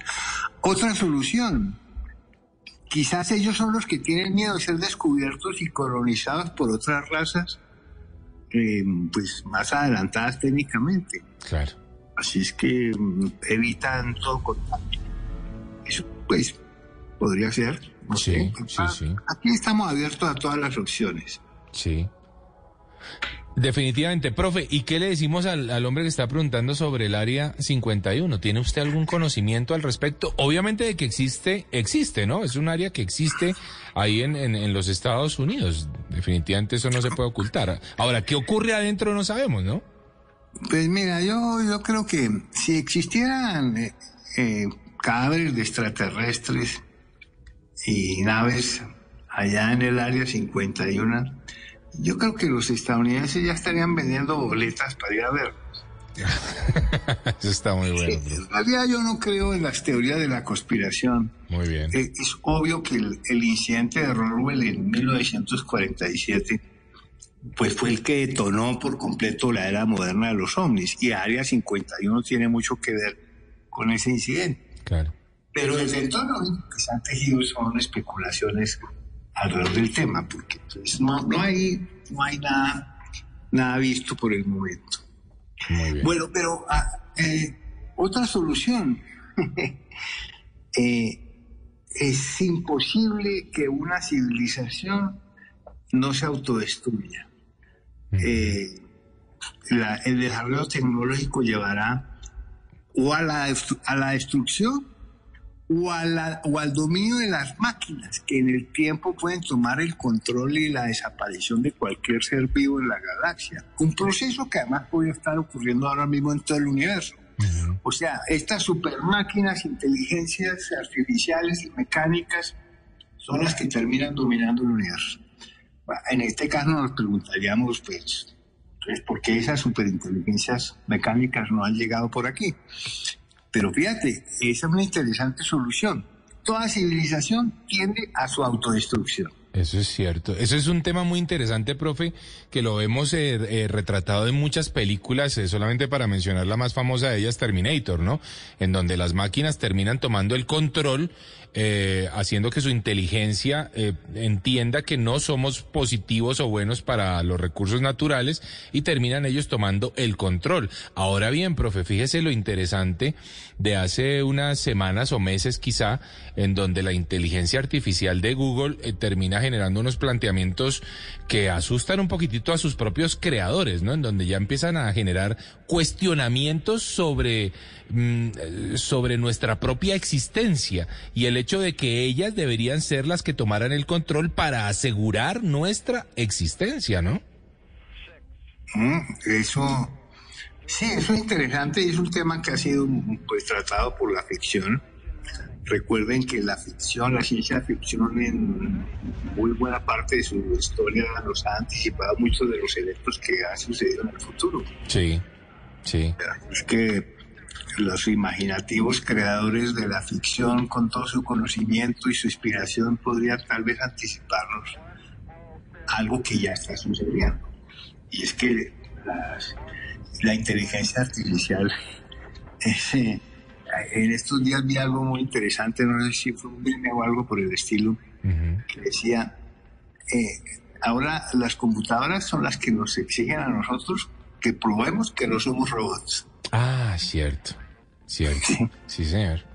Cada vez que tú tienes que autenticar que no eres un robot, es la máquina la que nos está preguntando. Sí, es un programa, efectivamente, es un software que nos está eh, poniendo a prueba de que no seamos un robot. Es curioso, pero tiene toda la razón. Sí. Bueno, eh, ahora vamos con un- el, el último grupo de soluciones. Bueno. como ves, hay una gran cantidad y me gustaría que los oyentes nos aportaran otras soluciones a esta pregunta, Sí. a la paradoja de Fermi. Les repito cómo es la paradoja de Fermi.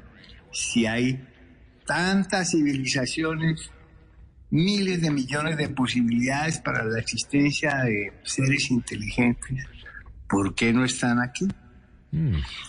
El último grupo tiene que ver algo como, en realidad, eh, cuando hablamos del multiverso.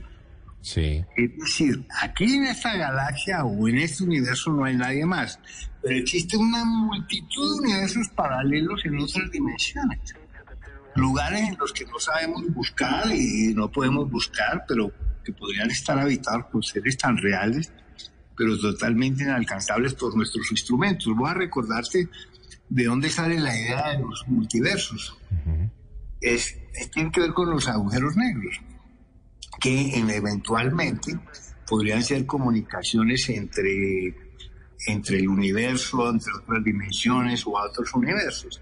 Básicamente porque si visualizamos un agujero negro como un sifón gravitacional, en donde la materia que atraviesa cierto horizonte cae irremediablemente allí y no puede salir, em, bueno, sí, listo, ok, pero la materia no puede ser destruida ni la energía.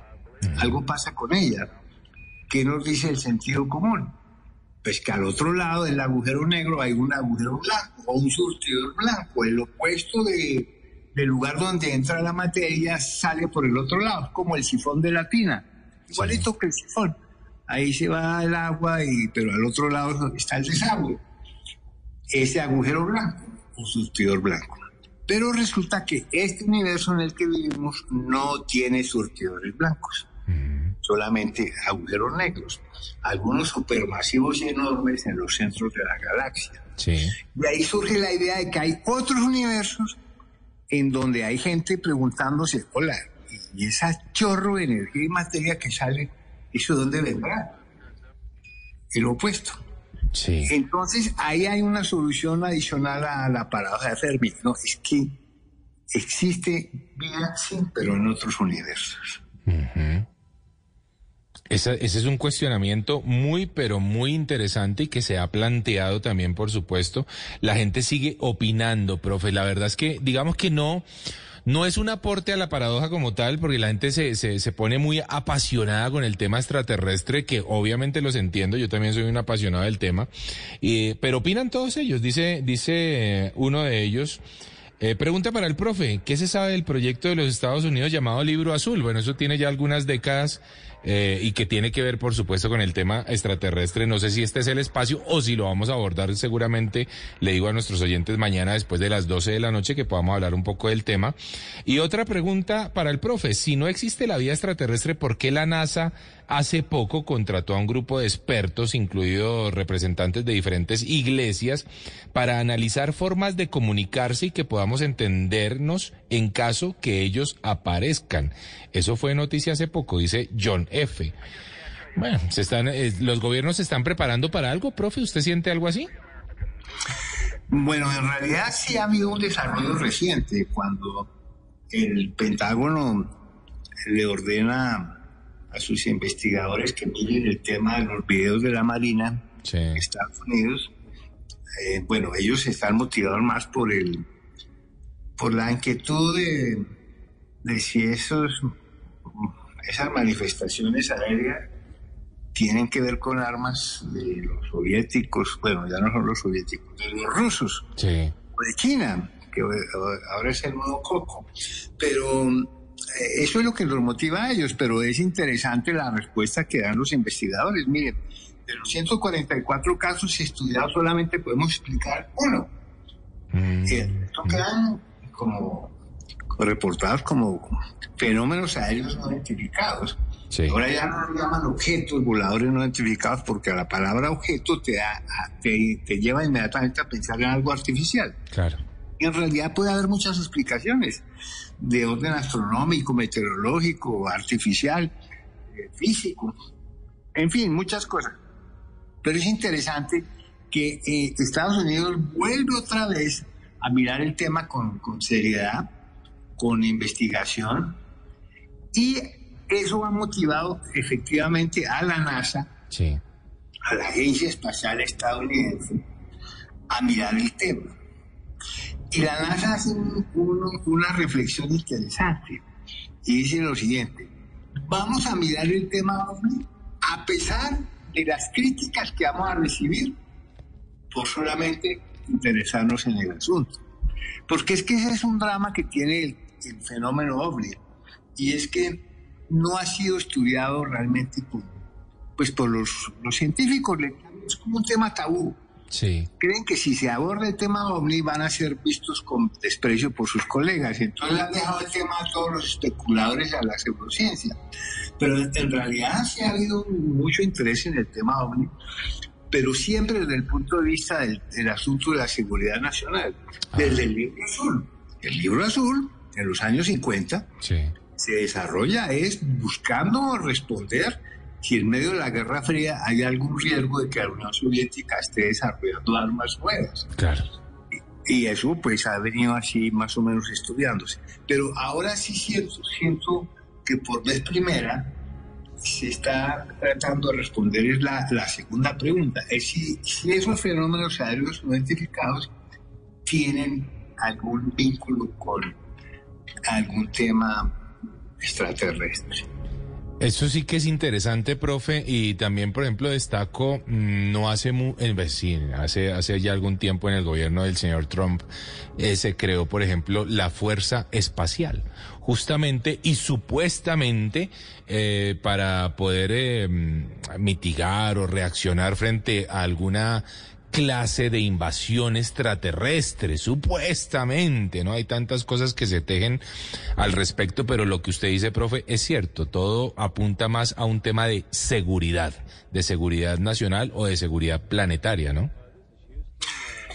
Mm, sí, así es, muy cierto, pero yo creo que, bueno, el estudio de la NASA por está listo para el verano del año entrante, o sea, hacia el mes de junio, julio, vamos a estar muy atentos a, este equipo, pues que tampoco es que le hayan dado mucha plata, les dieron 100 mil dólares para... Yo, lo que me imagino que van a hacer es estudiar una serie de casos interesantes, no muchos, sino bien seleccionados, y tomar alguna conclusión sobre las evidencias que allí encuentren, porque recuerden que todo tiene que basarse en evidencias, cómo trabaja el método científico. Claro. Una formula unas hipótesis, desarrolla experimentos que deben ser verificados varias veces para llegar a alguna conclusión. Y en ese sentido, lo único claro que tenemos por el momento es que hemos sido incapaces de probar que existe vida en otros lugares fuera de la Tierra, así sea un microbio, y mucho menos en extraterrestres. Pues tal vez en Marte, allá están las naves, los rovers, hay uno de la China y estamos buscando, estamos taladrando, vienen otras experiencias y es posible que vamos a tener buenas noticias. a mí me parecería una buena noticia saber que en Marte hay o bacterias, ¿sí?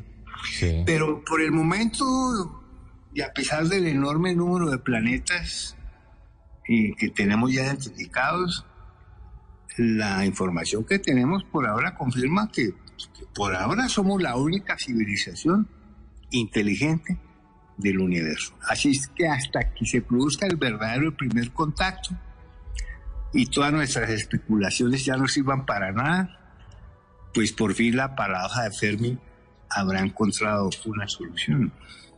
Ay, qué interesante eso, profe. Profe, acá nos, da, nos da un oyente una posible respuesta justamente a la paradoja de Fermi que a él se le ocurre. Dice, podría ser que el universo tiene una sola dirección de expansión, es decir, crece y se expande en un solo sentido. Así pues, que cada civilización avanza en esa dirección y por tal razón ninguna se cruza, como si fuera una carrera de automóviles, pero debido a las grandes distancias astronómicas, ninguna alcanza a la otra y solo avanzan, pero nunca ni se cruzan ni se pasan entre sí.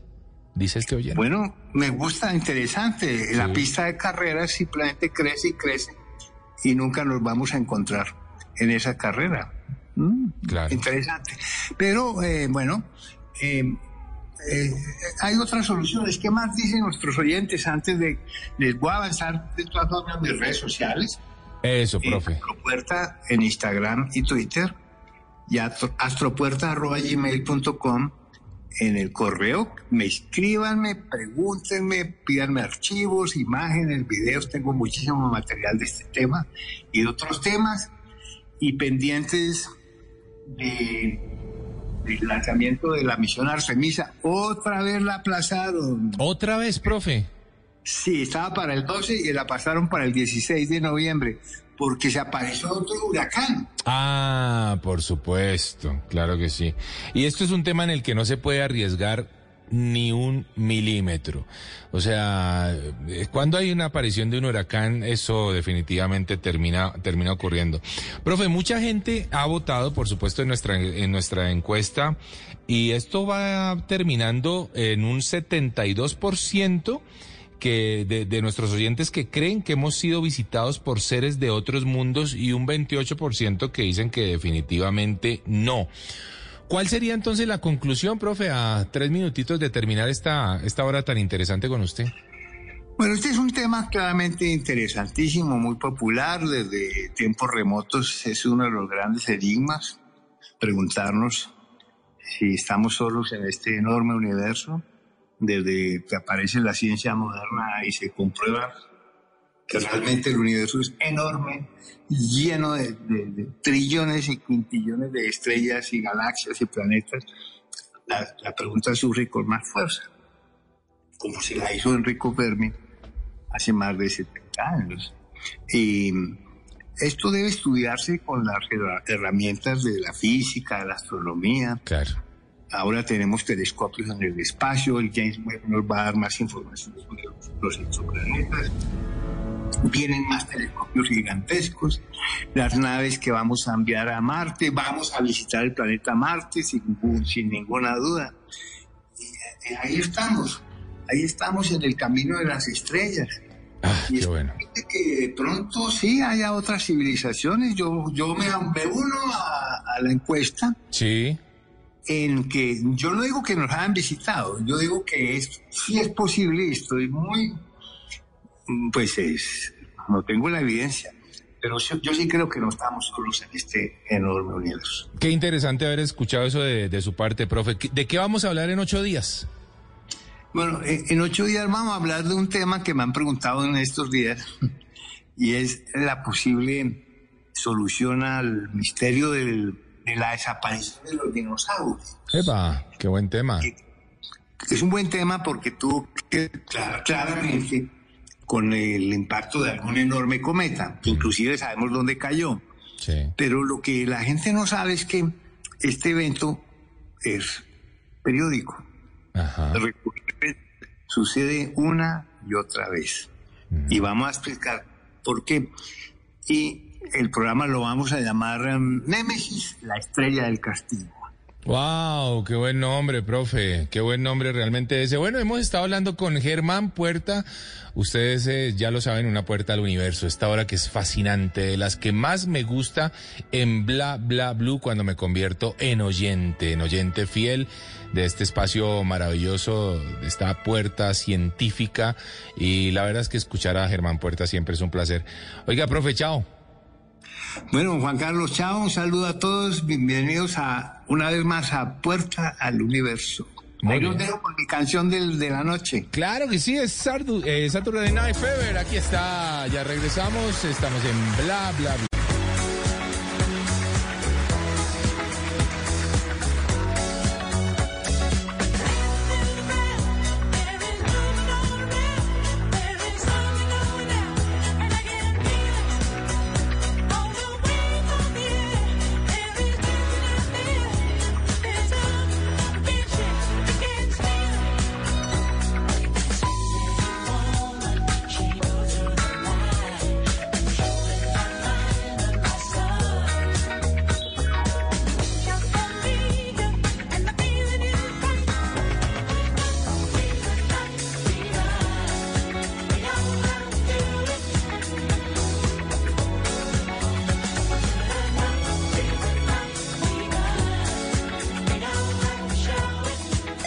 Ignition sequence starts. Liftoff. We have a liftoff. 32 minutes past the hour. Cada martes los navegantes de Bla Bla Blue estarán invitados a un viaje hacia las maravillas del universo. Tranquility Base here. The Eagle has landed. Bla Bla Blue presenta Una puerta al universo con el astrónomo Germán Puerta. Todos los martes, después de las 11 de la noche, en Bla Bla Blue. Las mejores conversaciones sobre el universo y sus inquietantes misterios. Ahora, Germán Puerta nos abre la puerta del universo en Bla Bla Blue. Bla Bla Blue. Conversaciones para gente despierta.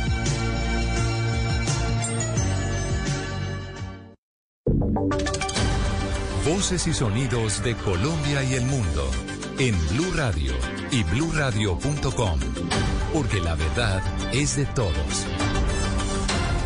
12 de la noche, un minuto, Colombia, muy buenos días. Ya es miércoles 9 de noviembre del año 2022 y comenzamos hablando del debate que continúa en el Congreso por la propuesta del gobierno de evaluar la posibilidad de no firmar más contratos de exploración de hidrocarburos en el país. Desde la oposición radicaron un proyecto de ley que busca garantizar la continuidad de la economía petrolera. ¿Cómo va a ser esto, Andrés Carmona? Por iniciativa de la senadora Paola Holguín y el representante Juan Espinal, la bancada del Centro Democrático radicó en las últimas horas un proyecto de ley con un único artículo que busca garantizar los actuales contratos de exploración y explotación de hidrocarburos y obliga al gobierno a firmar nuevos contratos. Escuchemos al representante Juan Espinal. Estamos buscando seguridad jurídica a los inversionistas y también a los inversionistas, a los inversionistas extranjeros y a los inversionistas nacionales con este proyecto que es muy sencillo. Según los proponentes, de cerca de 280 contratos firmados, tan solo el 10 o el 20% son efectivos en hallazgo de hidrocarburos, por lo que se hace necesario la firma de nuevos contratos para garantizar la seguridad energética y la transición en el país. Andrés, gracias. Y siguen las emergencias por lluvias en el centro y en el norte del departamento del Valle del Cauca. Allí después de que el río Tuluá se desbordara, hay varias familias afectadas y en Dagua se realizó un puesto de mando unificado en donde habrá la reubicación de las personas afectadas y además, con maquinaria amarilla, están buscando habilitar vías transitorias. Todos los detalles con Lina Vera. El descanso de los habitantes de los municipios de Tuluá, Sevilla y Bolívar en el Valle del Cauca fue interrumpido desde ayer lunes festivo tras las torrenciales lluvias que se presentaron en el departamento, lo que generó que viviendas, establecimientos comerciales y vías se inundaran. Giovanni Arce, secretario de Gestión de Riesgo de Tuluá. desbordar el río en un sector muy importante en la zona céntrica del, del municipio, generando pues zozobra y alertas en la comunidad, donde eh, más o menos un promedio de 11 viviendas fueron afectadas. Además, en las últimas horas se instaló un puesto de mando unificado en el municipio de Agua, donde se tomaron ciertas medidas. Es habilitar las vías transitorias, las vías alternas. Vamos a estar tanto con maquinaria de la gobernación como la unidad de riesgo empieza a apoyarnos con maquinaria. Recordemos que otros municipios también afectados por las fuertes lluvias son Caicedonia y Bolívar. El gobierno del Valle entregó 200 ayudas humanitarias. Y en Antioquia comenzó la intervención forense en el sector de la Escombrera, en donde estarían más de 400 víctimas de desaparición forzada, desaparición forzada de la Comuna 13 de Medellín. Dubán Vázquez. La unidad de búsqueda de personas dadas por desaparecidas de la JEP y la alcaldía de Medellín iniciaron desde esta mañana labores de alistamiento de este terreno para que desde el jueves hasta el 25 de noviembre se adelante la excavación en busca de los restos óseos. En esos polígonos de las escombrera estarían enterradas hasta 400 víctimas de desaparición forzada, por lo que no solo están los técnicos forenses de la JEP, sino que el proceso lo acompañan 50 sobrevivientes del conflicto y organizaciones de víctimas. La directora de la unidad de búsqueda, Luz Marina Monzón. Responder de manera lo más eficiente seria y responsable a ese derecho a la búsqueda. Esta intervención en la escombrera ha sido esperada durante años por las familias víctimas, como el caso de María Arenas, vocera de la Fundación Mujeres Caminando por la Verdad. Con expectativas que antes sí se arranque a remover la escombrera para buscar nuestros desaparecidos. Precisamente, la JEP desarrollará este jueves una audiencia pública donde presentará los avances en las medidas cautelares en la escombrera. Gracias, Dubán. Y escuchen esta historia. Seis encapuchados ingresaron a una finca en el centro poblado de Lisboa, esto en el, municipio de Anzuategui, en el Tolima.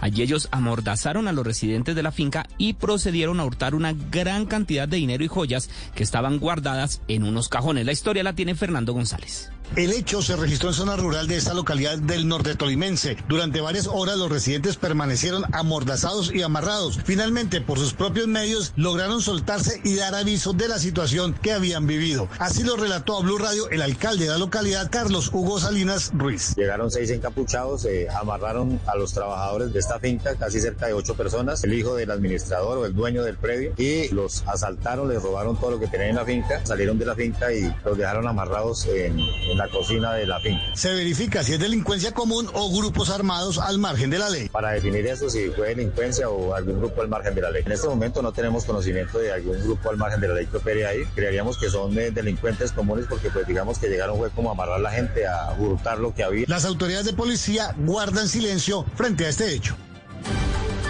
Y en información internacional actualizamos los resultados de las elecciones en los Estados Unidos. En este momento en la Cámara de Representantes hay 137 escaños ocupados por los republicanos, mientras que hay 77 ocupados por los demócratas. Y en el Senado los demócratas tienen 41 igual que los republicanos. Y en otras noticias internacionales en España se conoció una sentencia que por primera vez en ese país condena a un tuitero a una pena de prisión y una multa por haber publicado informaciones falsas y discriminatorias en esta red social. La historia la tiene Enrique Rodríguez. Una de las principales fallas del sistema de persecución de las noticias falsas en redes sociales era la impunidad en la que se movían aquellos que contribuían a su creación o difusión. El reproche podía ser social o virtual, pero no pasaba de ahí. Sin embargo, eso ha cambiado sustancialmente en España hoy. El triste honor para ese cambio recae en un guardia civil cuyas iniciales son JM y que ha recibido hoy una condena a 15 meses de cárcel por un delito contra los derechos fundamentales, así como el pago de una multa de 1.620 euros. El condenado publicó en 2019 en su cuenta de Twitter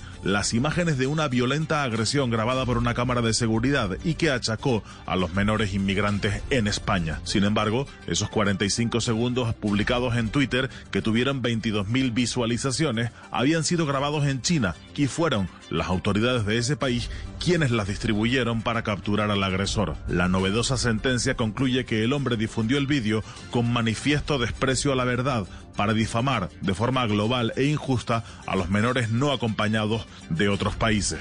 La pena de prisión contra JM ha quedado en suspenso con la condición de que el Guardia Civil no abra nuevos perfiles de contenido discriminatorio y que siga un curso de reinserción enfocado en la no discriminación. Muy bien, Enrique, muchas gracias. Son las 12 de la noche, 8 minutos. Hasta acá esta actualización de noticias. No se les olvide que todos los detalles los encuentran en www.bluradio.com. Continúen con Bla Bla Blue.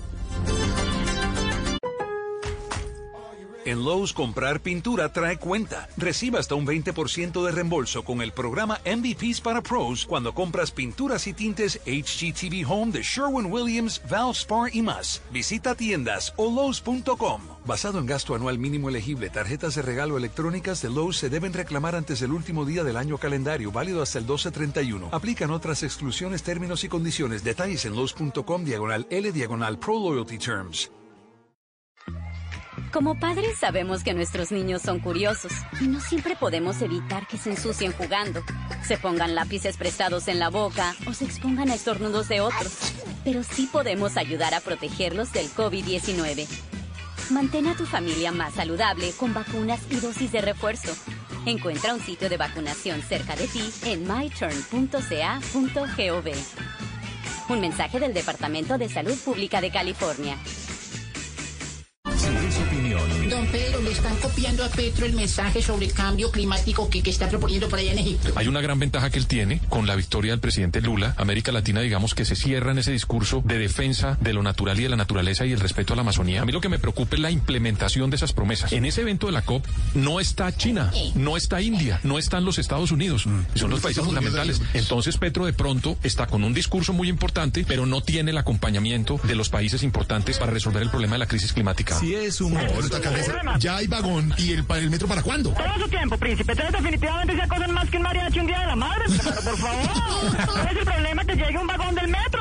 Ya era hora de cambiar el avión del salitre mágico, por favor, mi hermano. Y en estos días me van a llegar más vagones. El problema es que si llegan con fallos, pues me toca decirle a los mecánicos como María Fernanda Cabal, mi hermano. Estoy en vagón. Voz Populi, de lunes a viernes desde las 4 de la tarde. Si es opinión y humor, está en Blue Radio, la alternativa. Noches la única que no se cansa es la lengua. Por eso, de lunes a jueves a las 10 de la noche empieza Bla Bla Blue con invitados de lujo. Yo soy Lorna Cepeda. Yo soy Diego Verdaguer. Les habla Consuelo Les habla el chef Jorge Raúl. Hola, soy Carolina Cuervo. la reina de la música popular. Yo soy Adriana Lucía. Yo soy Tato Devia. Blue, vamos a echar entonces el pote y el Con petaco. buena música, con historias que merecen ser contadas, con expertos en esos temas que desde nuestra casa tanto nos inquietan y con las llamadas de los oyentes que quieran hacer parte de este espacio de conversaciones para gente despierta. Bla bla blue. De 10 de la noche a 1 de la mañana. Bla bla blue. Porque ahora te escuchamos en la radio.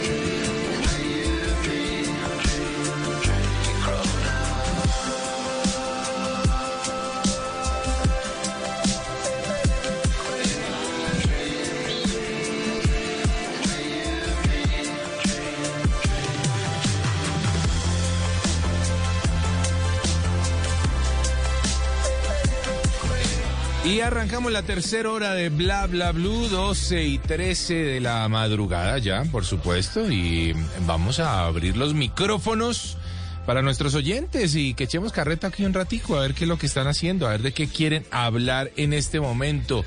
Vamos a ver si tenemos a alguien ya por ahí eh, listo para echar carreta. Ahí estamos, sí señores. A ver, vamos a ver. Hola, hola, hola, hola. ¿Quién anda por ahí al otro lado de la línea? ¿Quién está por ahí? ¿Qué más, Juan Carlos? ¿Cómo vas? Con Fabián. Hola, Fabián, ¿cómo va todo? Bien, hermano, súper. Aquí escuchándote eh, full, eh, escuchando al profe Germán y bueno, súper, súper bien todo. Qué bueno, Fabián. Fabián, ¿en dónde se encuentra usted? En Bogotá, aquí en, en Bogotá, en la localidad de, de Puente Aranda. En Puente Aranda, en Bogotá. Bueno, muy bien. ¿Y usted a qué se dedica, Fabián? Pues hombre, mira, yo soy, yo soy ingeniero civil. Sí. eh, y eh, soy especialista en estructuras, diseño, diseño de estructuras, edificaciones y, bueno, estructuras en general de, de- de ingeniería civil. Claro que sí. Bueno, ¿cómo le pareció el tema de hoy con el profe, hola? no, pues es que el profe es es súper... eh, to- todos los programas de por sí yo he, he venido oyendo el programa desde que desde que se lanzó el aire. Sí. Prácticamente se, ha, ha sido como la primera temporada, ¿no? Con, con Mauricio. Y han habido unos capítulos espectaculares, además que pareciera que, que una hora es mucho tiempo, pero cuando uno está oyendo al profe y toda la temática, se va muy rápido, eh, es extremadamente rápido como pasa el tiempo eh, cuando el profe está hablando. Yo, he estado, he estado oyendo los, trato de nunca perdérmelo de los primeros capítulos, eh, cuando hablamos, cuando hablaron de de Copérnico, cuando se habló de, de todos los personajes de la historia. Sí. Y bueno, siempre siempre va a ser muy didáctico y, y- y una experiencia grata pues escucharlos y bueno, también participar. Oiga, Fabián, mañana, que después de las 12 de la noche vamos a estar eh, tocando temas eh, paranormales, eh, sobrenaturales. Uy, Así pero es que, que, Juan Carlos, pilas. ese tema a mí sí me, me da muy duro, ¿sabes? Yo no, a mí me da mucho miedo el tema de eso. Ah. entonces, entonces yo creo que yo creo que a, a ese sí no, a ese sí no me le mido porque la verdad soy demasiado gallina, mano. Entonces, Yo, eh, yo lo también no- quiero decirle que yo soy gallina, hermano. Yo me escondo viendo Rambo. Yo eh, empieza Rambo y yo me tiro abajo de la cama. hermano. Al hacer a mí me da Por miedo. He escuchado historias de que, no sé, que iba alguien por una carretera y que, eh, no, que escuchó sonidos raros en el pecho, o todo ese, todo ese tipo de cosas yo trato de evitarlo porque pues, soy, soy como muy flojo, digamos. Ah, eso está muy bien. Eso está muy bien. bueno, bueno, ¿y cuál es entonces su pasión, Fabián? Pues mira, tengo, tengo muchas, ¿sabes? Pero algo que me apasione, que me apasione, la ciencia me apasiona. Ah, vea. Soy, sí, sí, eh, dentro de poco obtengo un título de Magister, Magister of Science Sí. de la Universidad Nacional en un, un tema de investigación en- a nivel de ingeniería. Epa. Entonces me gusta, me, me gusta la ciencia y bueno, eh, creo que por esa razón me trasnocho escuchando, pues, al- escuchándolo a ustedes, al profe y a, y a Bla Bla Blue en general de, después de las 7, 8, 10 de la noche, 11, 1, bueno. Trasnochadorcito usted, ¿no? Y, y mañana, ¿cuál es su jornada? ¿A qué horas arranca usted mañana? Bueno, tengo que, normalmente trato de empezar temprano, Sí. eh, tipo 6 de la mañana, seis y media por tarde en el, en el computador diseñando. Eh, yo creo que mañana va a ser, eh, mañana no, hoy, prácticamente ya. Sí, ya en un 12:17. ratico.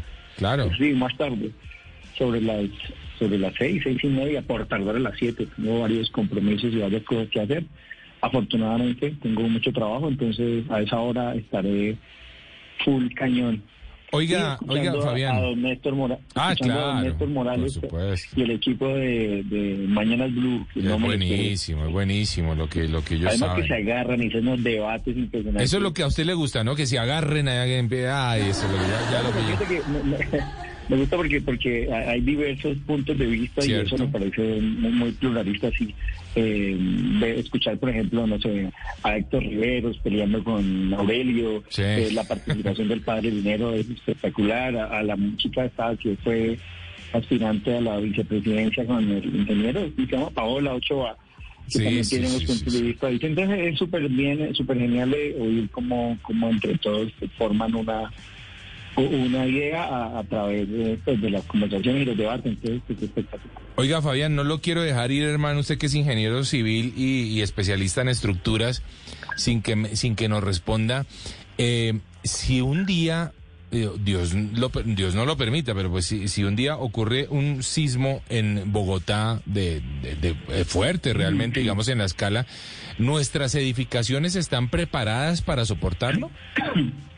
Pues hombre, eh, no, no me gustaría decir esto al aire porque seguramente hay muchas personas que, que nos oyen, pero a- hay una gran cantidad de edificaciones, sobre todo las, las que se construyeron, las que son más antiguas, las que no se construyeron bajo el código de sismo resistencia del 2010 con su última actualización, que sufrirían daños y mucho, eh, mucho colapso. Y si cuando- hubiese un sismo fuerte, seguramente muchas edificaciones, sobre todo esas casas eh, del centro muy antiguas, o las casas de los, las casas que están construidas en los suburbios y a las, las por así decirlo, pues a las zonas zonas eh, alejadas del centro, Sí. o las zonas en donde se, se construye de manera muy informal, que tú ves que construyen unas casitas entre madera, ladrillo, eh, tejas de cine, etcétera, esas casas sufrirían mucho. Y los edificios grandes, pero antiguos, y los edificios muy pesados y que tienen eh, eh, unas cuantías de acero en sus elementos estructurales bajas, entonces sí tendríamos eh, un serio problema. Por eso, en, en- no sé si tú obviamente debes saber la pelea de Claudia López por actualizar un POD, bueno, no solamente por el tema urbanístico, sino, sino también por el tema de, de seguridad estructural. Entonces, hombre, sí habría un daño fuerte. Bueno. Y, y bueno, vidas finalmente, ¿no? Claro, por supuesto, eso es lo que hay que, que guardar, eso es lo que hay que proteger, es, es la vida, por supuesto.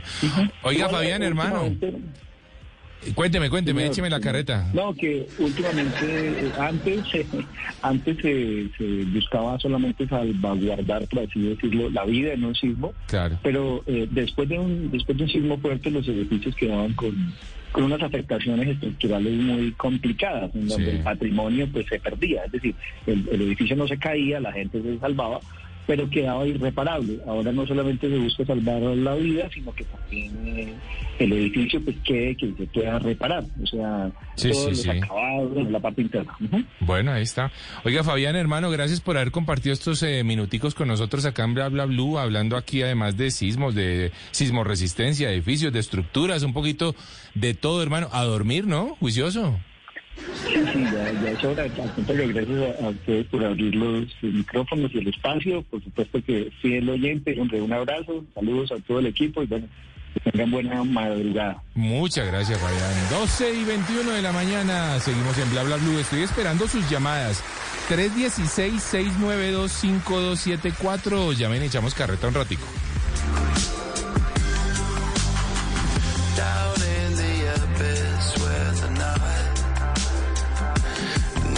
return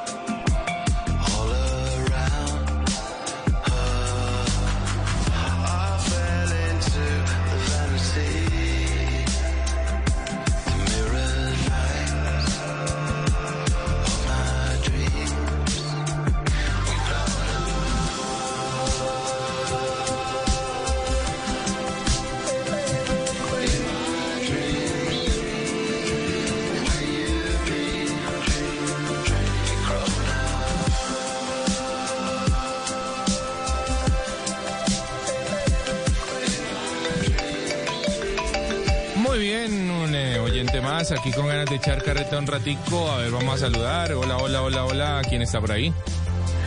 Hola, hola, hola, Carlos Alberto Marín Benítez de Pereira. Desde Pereira, sí, la trasnochadora de razón, hermano. Usted ahí trasnochando desde Pereira. Qué bueno. Oiga, Carlos, ¿cómo está esa Pereira, hermano? Mojada como toda Colombia, ¿no? Como toda Colombia, qué mala estamos. Mucha, mucha, mucha, mucha agua, lastimosamente. Mucha agua, sí, señor. Bueno, Sí, eh, sí, Carlos, sí. Cuénteme usted qué hace, hermano. En este momento, eh, mi feliz trasnocho, yo soy guarda de vigilancia privada. Ya hoy termino mi trasnocho ahorita a las 6 de la mañana y por cuestiones de, de- de laborales ya mañana salgo a vacaciones. Ah, hermano, o sea que nos vamos a desordenar un rato. Qué sabroso. Un poquito, un poquito, sí, claro. Eso es. Bueno, ¿qué va a hacer en estas vacaciones, hermano, ahora que sale ya desde mañana? Cu- ¿Cuál es la idea? ¿Cuál es el plan? Pues eh, la, la idea es, yo soy motociclista, eh, que es una de mis pasiones, yo soy motociclista y tenía programado un viajecito, pero con esta inseguridad, con las carreteras y todo eso, lo pienso, lo, Lo pienso. Mejor voy a, voy a sentar a escuchar bla, bla, bla. Ah, eso está muy bien. Que sea mejor bla, bla, bla. Eso, eh, Sí, sí, sí, eso, sí, sí. Eso, ¿no? Esa Mm. Oiga, bueno, eh, ¿qué moto ¿no? tiene usted? ¿Qué moto tiene usted, Carlos, para viajar? Una Bistron 250. Una 250 de Bistron. Esa es una buena máquina. Ese es un motorcito Sí, que realmente es muy rendidor. A mí la, Suzuki, la Bistron me parece una moto encantadora. Yo tuve la oportunidad de tener una hace unos años. Tuve la 650 Sí. y recuerdo que con esa viajé Ajá. hasta Santa Marta y otros lados. Es una máquina que responde divinamente, como diría la señora. Delicioso, Sí, delicioso, sí. realmente muy bien. ¿Usted viaja solo o acompañadito en la moto? Con Dios. Me encantaría que mi esposa me acompañara, pero paradójicamente no le gustan las motos. Ah, hermano. Sí. Bueno. Pero viajo con Dios y con la- los compañeros a veces. ¿Tiene, eh, ¿Pertenece a un club de, de moteros o qué? Sí, sí, a un club de moteros, un club muy chévere, muy, muy, muy divertido, jóvenes, adu- yo- adultos. Yo soy el más viejito de todos. Pues viejito en, en cédula, ¿no? ¿Cuántos años tiene usted, Eh, Carlos? también, precisamente ahorita, la otra semana en vacaciones cumplo 57. Ajá. Ah, no, ¿cuál viejito, hermano? Usted es un nene. No, por eso, viejita la cédula. Eso, vieja la cédula, hermano. Usted está entero, hermano, para hacerse un buen viaje. Ahora, ¿cuál sería su viaje soñado en moto? ¿Qué se imagina usted? ¿Para dónde iría? A ver, anoche en el, en el programa usted hizo esa pregunta a, a cuál es el viaje soñado. El viaje soñado mío es viajar hacia la isla San Jorge, Suramérica. Hasta San Jorge. Pero sí, eso queda abajo en la Patagonia. Ah, mire. Conocer el polo, el polo sur, eso es espectacular. ¿Y usted se, se iría allá en moto, hola? No, no, porque es que igual ahorita, no, el viaje lo daría, pero ahorita las vacaciones son cortas y es una cuestión de demasiado dinero y, Claro. y, y tengo pues la esposa y las mascoticas que esperan.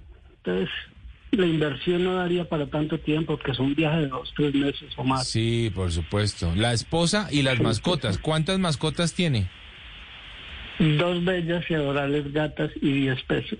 Diez peces y, y dos Ajá, Un gaticas. acuario hermoso. Y dos gatitas. Y Oiga, eso es, yo siempre he visto, uno lo ve por lo menos en, lo- en los cómics, que los gaticos todo el tiempo es echarle muela a los pececitos. ¿Eso no le pasa a usted? no, no porque el acuario le tengo tapa. Pero Ah, ellos sí juegan por intermedio del vidrio y la- con la patita y todo eso. Es divertido y relajante, es, es chévere. Es un gran hobby también tener un acuario. debe ser bueno, ¿no? Sí, es delicioso y es bonito y relajante. Claro Llegar sí. del trabajo después de 12 horas de trabajo, sentarse en el sillón, observar los peces. Delicioso. Oiga, ¿qué tal es ese trabajo de vigilante, Carlos? A ver, yo inicialmente decía, y con el respeto de todos los vigilantes que están escuchando, yo inicialmente decía, esto sí fue tanta, se creen los dueños del puesto, se creen los dueños del hospital, se creen los dueños del barrio, se creen los dueños del edificio, y no. Ahora que, que laboro en esto, es de mucho respeto, de mucho respeto, y es un trabajo que es delicioso, Sí, sino que es de mucha responsabilidad, de mucha responsabilidad sí. no tener que ver por, por cincu- en el caso mío son 50 familias fuera de eso están los carros, las mascotas, domicilios. Es un trabajo delicado, pero es, re- es rico, es delicioso. Oiga, qué chévere, me suena bien ese trabajito, hermano. Cuando yo no esté Sí, ya delicioso. por acá por Blue Radio, me voy a, a postular, hermano, por ahí de, de vigilante en algún lugar. Debe ser chévere porque además uno hace, uno hace familia con las familias del lugar, ¿no? De alguna forma. Sí, claro. Oscar, buenas noches. Sí, es, es bastante, es bastante, porque es que todos somos una familia. Claro, tal Sí, cual. eso es, eso es dicho y hecho, porque y más que ellos confían en uno, confían en uno para, para darles, entregarle a uno en sus manos la comodidad y la tranquilidad. Eso está chévere. Oiga, que ellos Carlos. se pueden acostar a dormir tranquilos y, y uno está por ellos. Sí, señor. Yo Cuéntame, veo, Carlos. veo que usted ha estado muy activo estos días escuchando bla bla blue, eso está muy chévere. Recuerde que mañana, y le recuerdo a través suyo eh, a nuestros oyentes nuestra línea telefónica para comunicarse mañana en la noche, que va a estar también muy chévere. 316 316 692 5274 Vamos a estar hablando de cosas paranormales.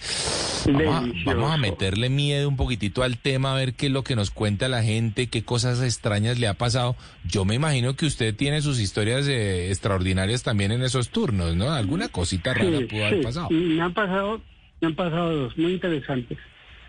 Ah. Así como ahorita con el profesor hablando de platillos voladores y todas las cosas, tuve ya mi primera experiencia visual. Ah, mira. Precisamente el 9 de septiembre a las 3 y 4 de la mañana, 3, o sea, 3 de la mañana, 4 minutos, uno de los residentes iba a salir de viaje y salí yo a abrirle la puerta y lo primero que vi fue una luz brillante en el cielo y yo no sabía si, si mirar al Señor, si abrirle la puerta o volver a mirar para arriba. Cuando vuelvo a mirar para arriba, en cuestión de segundos, no, es que no, ¿cuál segundo? No sé medir el tiempo, salió, disparaba hacia...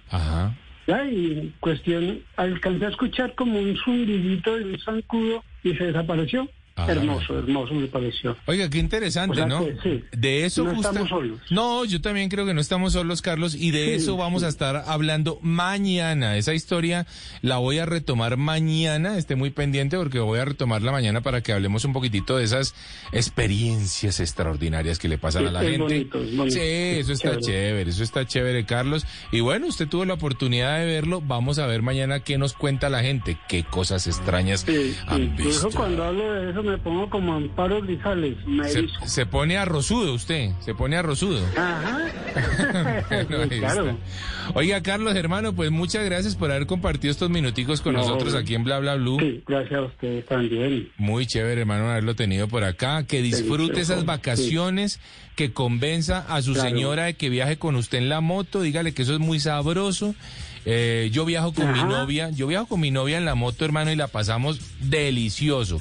Así que convénzala, hermano, rico. con- convénzala que realmente es un buen plan. Vamos a estar Eso es. en el de... Chao, Carlos. Listo. Feliz madrugada a todo Colombia. Claro que sí, a todo Colombia. Y a propósito, eh, quiero saludar a alguien que me estaba saludando, ya les voy a decir desde dónde. Qué chévere, vea. Hola Juanca, dice, saludos desde Nuremberg, Nuremberg en Alemania. Ya por aquí son las 6 y 25 de la mañana, dice él, él es de Medallo. Eh, pe- pero vive en Toronto, o sea, el man es de Medallo, vive en Toronto y me saluda desde Nuremberg. Yo no, no estoy entendiendo muy bien la... Es, es- es una cosa extraña, pero bueno. Por motivos de trabajo está por ahí, ¿no? El hombre está en Toronto, pero realmente... eh, no, el hombre vive en Toronto, pero no, estoy más confundido que un diablo yo con este man. Pero bueno, en todo caso, entre Toronto, Medellín y Nuremberg en Alemania, muchas gracias. Él está en una feria de robótica y como siempre dice, escuchándolos desde donde me encuentre. Un abrazo, Alejo López, lo mismo le enviamos desde acá. Y... Eh, y lo que y alguien más nos dice Juan Carlos, lo que dice el colega es cierto, la vigilancia es de mucha responsabilidad. No me eh, cabe la menor duda, de muchísima responsabilidad. Otro mensaje nos llega. El éxito depende también de cada uno y del tipo de puesto. Hay unos muy buenos, relajados, pero hay otros muy trabajosos. Me imagino que está hablando también del tema de la vigilancia, que es un tema que vea, vea, da, da mucho de qué hablar. Así que bueno, le vuelvo a enviar un saludo a Carlos y ya continuamos, estamos en Bla Bla Blue. Estoy esperando sus llamadas 316-692-5274. Son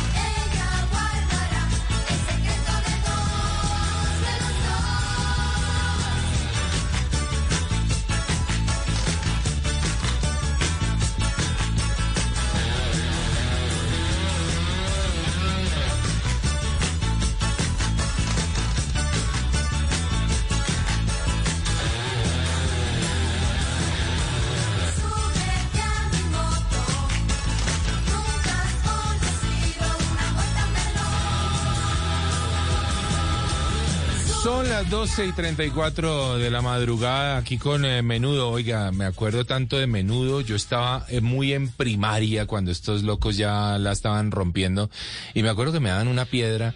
Porque claro, todas las niñas del colegio vivían enloquecidas por los chinos de menudo y, y pues uno, además que yo, yo voy a, voy a ser franco, voy a ser muy franco, voy a abrir mi corazón. Yo era tan feo, o sea, yo sigo siendo feo, ¿no? Pues, ni, ni más faltaba. Pero es que la verdad yo era muy, muy, muy indiecito, tenía mi pelo liso ahí todo, todo apachurrado, todo extraño. Eh, era medio, medio gordito, entonces me la montaban en el colegio. Me acuerdo que mi hermano Raúl era el que me defendía todos los descansos porque los chinos por alguna razón extraordinaria siempre me querían pegar. Entonces, no, yo viví una, una infancia un poco rara y, y cuando dije, bueno, voy a intentar ser medio galán, aparecen estos manes de menudo y, no, ellos las acaparaban absolutamente a todas, pero la verdad es que la rompían, eran un grupo muy chévere. Yo creo que hoy eh, los que estamos, los que nacimos por allá en los 70, en los 80, eh, escuchamos menudo y recordamos eh, una etapa, seguramente la etapa más bonita.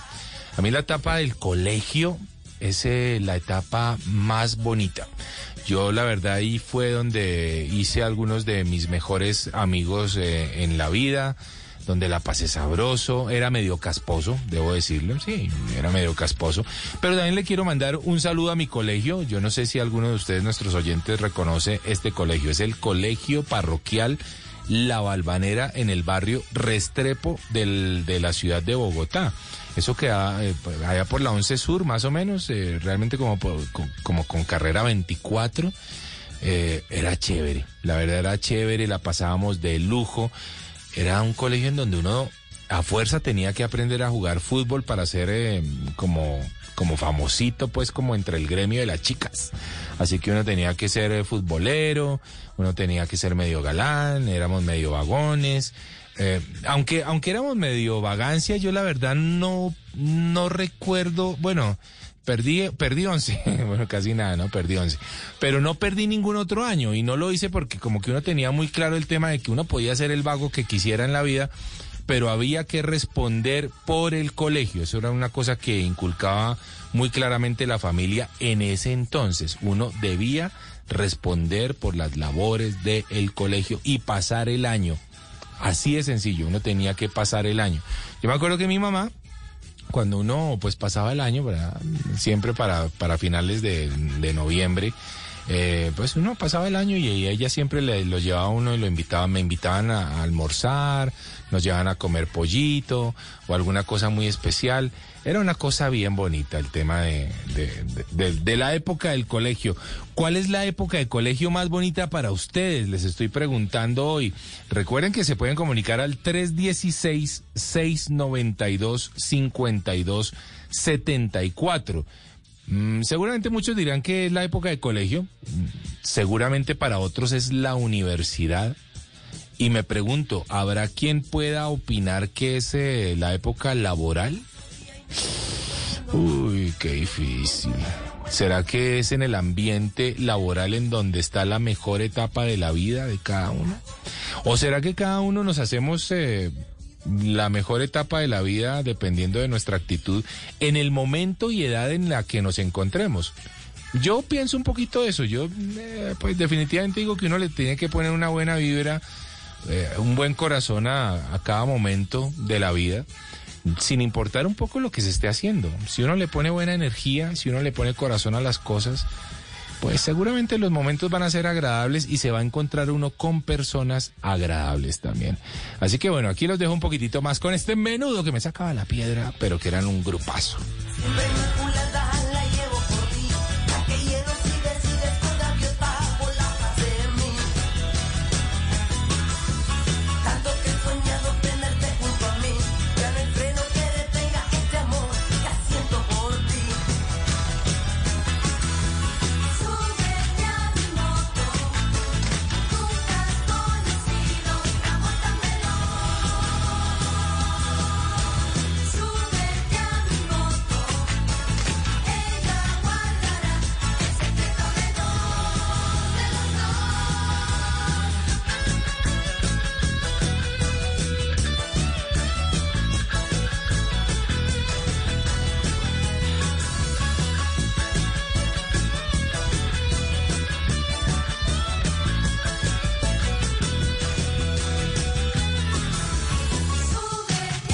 Oye, me saluda Liboria Varela desde Mérida, en Venezuela. Eh, full sintonía, buen programa, dice ella. Oiga, muchas gracias. La veranería, ¿no?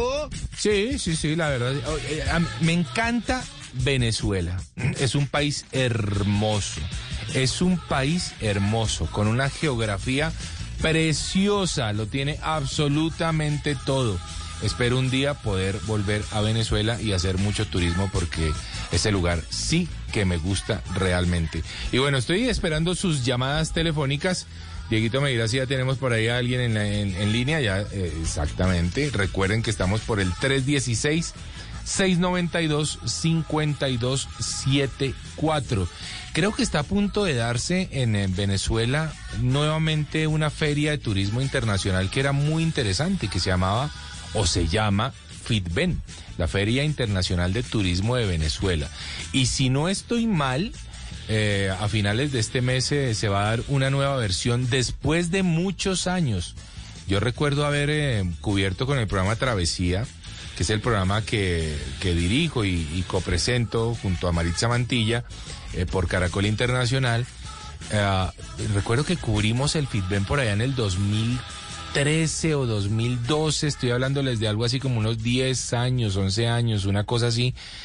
Ah, qué lugar tan bonito es, eh, eh, eh, es Venezuela realmente, me sorprende. Eh, todo lo que tienen naturalmente y sobre todo culturalmente.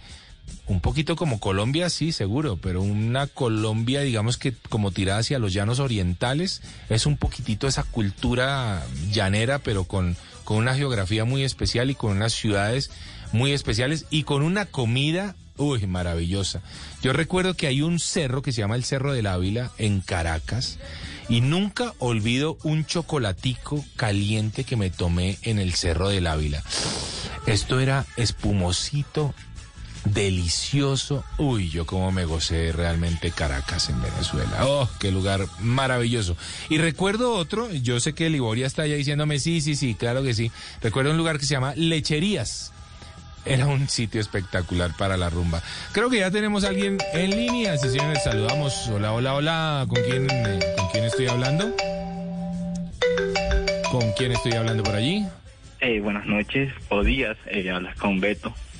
Beto, Beto. Sí. ¿Qué hubo, Beto? ¿Bien o no? Sí, todo bien, todo bien, aquí con frío. Con frío. Beto, ¿usted desde qué ciudad me llama? Desde Medellín. Ah, de Medallo, hombre. Bueno, eh, Beto, ¿y usted qué hace despierto hasta ahora, hermano? Bueno, aquí estudiando. Estudiando. Dando cositas para, para más tarde, sí. ¿Qué está estudiando usted? Eh, estudio sociología en la, en la Universidad de Antioquia. Sociología. Ah, Y bueno, usted estudia sociología. ¿Uno qué sale de hacer, uno qué sale a hacer cuando estudia sociología? Esa es la típica pregunta que, que me hacen en todas partes, pero bueno, eh, nosotros los sociólogos nos proyectamos, eh, pues muchos o la mayoría, a trabajar desde, desde planeación, por ejemplo, o en el DANE, Eh, muchos salen a, a hacer sus propias organizaciones no gubernamentales. Y, y muchos se dedican pues a lo empresarial, desde la dirección estratégica de las empresas. Eh, otros se dedican a la investigación eh, académica, otros a ser profes y etcétera. Es muy muy amplio el campo de la sociología y pocos somos los que eh, decidimos estudiar este tipo de, de carreras. Beto, eso lo, ese, ese- esa amplitud en la carrera la descubrió usted cuando ya estaba estudiando o antes de haber entrado a estudiar. Usted dijo, bueno, Bueno. quiero, quiero estudiar sociología por tal razón. Yo realmente conozco la sociología eh, gracias a un amigo mío de Montería. Sí. Que él me empieza como que a, a meter en procesos con, con comunidades y, y yo de hecho quería estudiar antropología. Yo dije, no, yo quiero sociología, pues mire el pensum, mire pues toda la proyección que tiene la carrera y yo dije, no, sociología, ya voy por sexto semestre, ya casi termino. Sí, ah, esto está muy chévere eso, ¿no? ¿Y está contento? Sí, sí, muy contento. Oiga, qué bueno. Eh, eh, antes de que sigamos echando carreta, me manda eh, un eh, oyente, Freddy Omar Beltrán, un venezolano, fiel oyente de Bla Bla Blue y de toda la programación de Blue Radio, dice él, me manda una foto del eclipse eh, lunar que se vio en estos días justamente y al que se le conoce como luna de sangre, ¿no? Que eh, es, es, es una, es un fenómeno bien interesante, la luna de sangre o luna roja. ¿m? Es eh, cuando se torna un poquitito la luna de- con ese color eh, rojizo eh, y genera un umbral que realmente es muy, muy interesante. Muchas gracias, hombre, a, a este oyente, a Freddy, por esa foto que está espectacular. Bueno, Beto, ¿y el trabajo que está haciendo que está muy chicharrón o qué?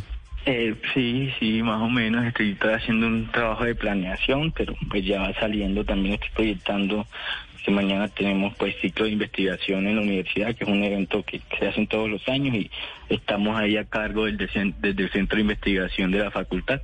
¿Usted con quién soy vive, Beto? Yo vivo solo en un apartamento aquí en Medellín. ¿Y, ¿Y ese trabajo lo está haciendo solo en este momento o está acompañado? No, solo. ¿Solo? Sí. ¿Pero el trabajo es en, en grupo o es así en, en solitario? En solitario. No, hermano, esa vaina sí me parece muy, muy harta, ¿o no? O sea, lo bacano de los trabajos es que sean en grupo porque entonces uno termina haciendo parche y, y rumbita, ¿o no? Sí, tomando pola, pero no Ah, los ay, viernes. papá, lo pillé, hermano, lo pillé. Tomando polita. ¿Usted es de tomar pola cuando hace trabajitos en grupo? Sí, eh, individual también tomo polita. Ah, o sea, ¿usted está ahí con su cervecita al lado o qué? Sí. ¿En serio, hermano? Eso sí es muy vago, pues. No, no. No, bien. Bueno, ¿cómo le va en la universidad? ¿Le va bien? Pues sí, eh, realmente considero que me ha ido bien. Mi promedio pues no ha bajado de 4.1, 4.2, entonces sí, bien. Ah, Oiga, bien. ¿Cuál es la materia más brava que se ve en sociología? Ay, yo no sé, pues hasta el momento así, materia dura, eh, sociología comprensiva, pues que aborda toda la teoría eh, de la, pues, valga la redundancia, de, de comprender eh, cómo nos relacionamos, eh, cómo es el cruce de círculos, cómo históricamente se han posesionado roles que, que son asignados y que nosotros no decidimos como que eh, tomarlos, sino que ya están ahí, que los tenemos que copar. Sí, entiendo. Oiga, Beto, yo ahorita me eché un carretazo ahí de los, de, de cuál es la mejor etapa de la vida, hermano. Para usted, ¿cuál ha sido? ¿La infancia, o sea, el colegio, la universidad? ¿Cuál ha sido la mejor etapa de su vida? No, hasta el momento yo consi- pues creo, estoy seguro que la mejor etapa es esa eh, en 11, cuando uno está en 11, que ya está por graduarse, que uno es el cachito del colegio, que todas las paletas están mirando a los de 11, entonces sí, yo creo que es la... la hasta el momento creo que es la de, la de 11. Ah, O sea, usted lo movía era el tema de la, la falda, ¿no? El tema femenino. Ay, ay, ay, hermano, en serio. Bueno, ¿En qué colegio estudió usted, Beto? Yo estoy en el colegio, en la institución educativa José María Córdoba, pues de eso que en el departamento de Córdoba, yo soy de allá, pero pues por temas de estudio estoy acá en Medellín. Muy desde bien. 2020. Usted es de Córdoba. Sí. ¿Qué tal es ese lugar? Cuénteme un poquito de- del lugar donde usted nació. Bueno, yo nací en Puerto Libertador, Córdoba, en el año 2001. Es un sitio muy acogedor, eh, bonito, mucha riqueza, eh, mucha eh, muchas culturas realmente y, y bueno, eh, por ese lado muy bonito, pero bueno, eh, el tema ya eh, desde lo sociológico, de mi proyección profesional es más complejo. Claro. Eh, notamos pues eh, presencias de grupos y, pues una cantidad de problemáticas sociales que que el Estado, digamos que el gobierno no, no logra solucionar, mucha pobreza y, y bueno, sin fin de cosas. Oiga, Beto, vea que, que en estos dos días que he tenido la oportunidad de hablar con nuestros oyentes, eh, pues siempre generan la misma inquietud, ¿no? Un- un- un- una situación difícil la que estamos viviendo en Colombia y especialmente, y supongo yo aún más, en esas comunidades apartadas, lejanas, en donde, uy, la violencia hace presencia, ¿no? O sea, ¿cómo le pone uno el pecho a esa vaina? Eso es a punta de corazón, ¿no? Porque, pues allá está la familia de uno, allá están los Sí. amigos de uno, ¿no? Sí, de, de hecho, bueno, eh, quiero eh, pues contarte una, una experiencia personal y es que eh, nosotros allá desde la Asociación de Campesinos del Sur de Córdoba, desde la Fundación eh, Córdoba Controversial y otros movimientos eh, populares que nos, se- nos hemos levantado eh, por, por estas mismas problemáticas, eh, hemos sufrido eh, eh, estigmatización, de hecho, eh, el, el 16 de, de- del mes pasado asesinaron a un colega, a un periodista, y- Ah. y, la, y la situación es muy difícil.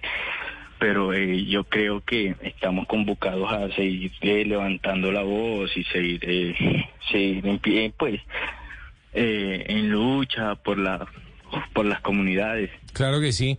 Yo digo que, eh, o sea, uno no puede desconocer el lugar en donde vive. Obviamente vivimos en una, en un, en un país difícil, lo he dicho una y otra vez en estos, en estos micrófonos, porque pues esa es la realidad. Uno no puede tapar el, el, el sol con un dedo, uno no puede eclipsar la realidad con un dedo, pero yo creo que la actitud de cada uno de nosotros hace la diferencia.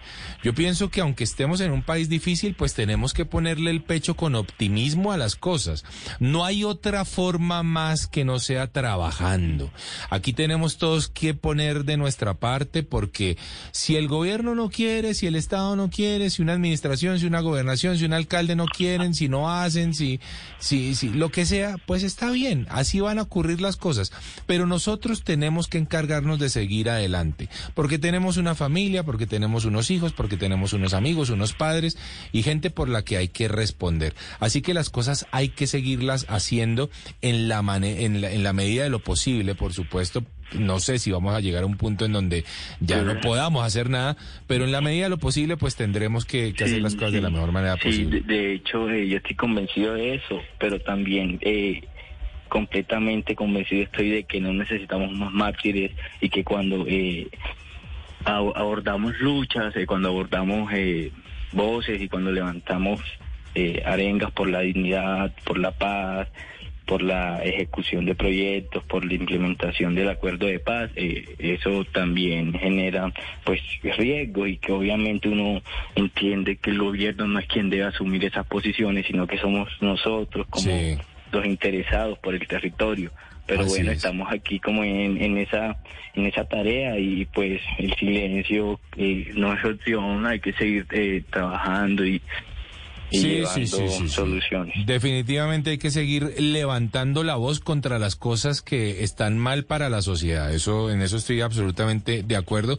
Ojalá que lo hagamos eh, en paz, con tranquilidad, pero que sea que sea fuerte, que nos hagamos eh, que nos hagamos eh, escuchar realmente. Oiga, eh, Beto, acá me saludan, eh, no- nos está saludando Walter desde El Rosal, Cundinamarca, y nos dice el buenos días Juan, interesante tema eh, para mí la época del colegio, sobre todo el bachillerato, después de tercero de bachillerato, la época de las novias, pues parece que fue la mejor de, de, de Walter, aunque dice que en la parte laboral también es muy buena porque ahí es donde él consiguió estabilidad emocional, consiguió pareja y hasta salió casado. ¿Usted tiene ganas de casarse, Beto? Eh, no, no sé. No, no, no, todavía no estoy como que pensando en eso, pero sí, quizás, quizás, como dice la canción, Sí. quizás, quizás, quizás. Quizá, quizá. Oiga, dice otro oyente, con las politas queda mejor el planeamiento del trabajo, le están recomendando. Sí, otro sí. oyente. De hecho, sí.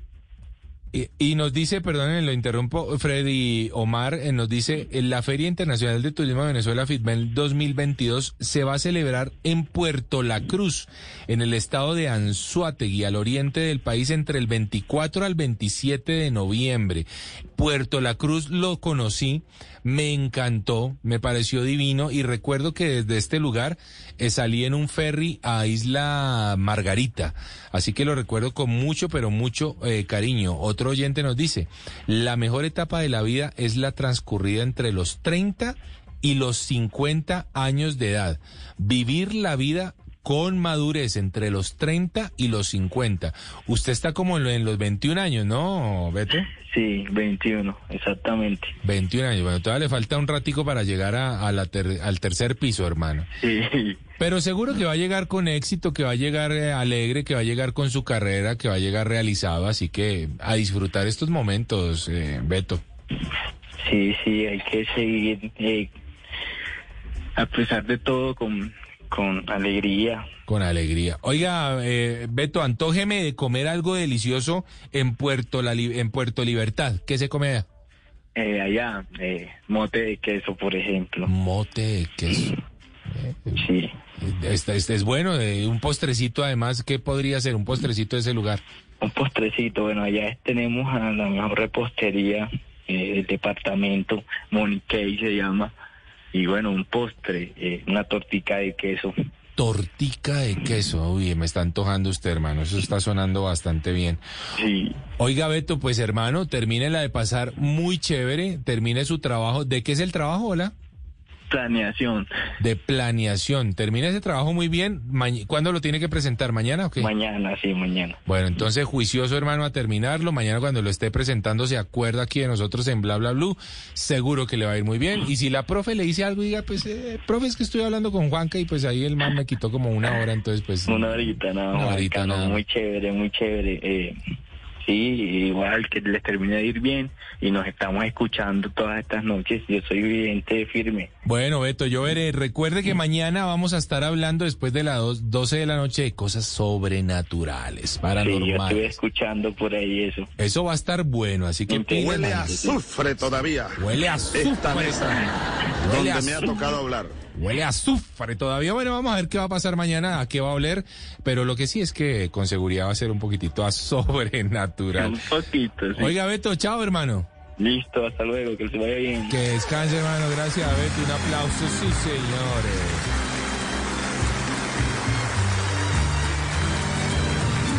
Siempre que te pregunte de cuándo, cómo y dónde, tú siempre me respondes, quizás, quizás, quizás. Y así pasan los días y yo desesperado y tú, tú contestando, quizás, quizás, quizás. Estás perdiendo el tiempo. Ay, qué buena canción esta de quizás, quizás, quizás que nos recordaba justamente Beto, nuestro oyente de Medellín, que seguro ya alzó su copa, se echó una cervecita y intenta hacer su trabajo de planeación. También a Carlos, desde que estaba en Pereira, seguro que nos sigue escuchando en su vigilancia de la noche de hoy, pero que ya entra a vacaciones.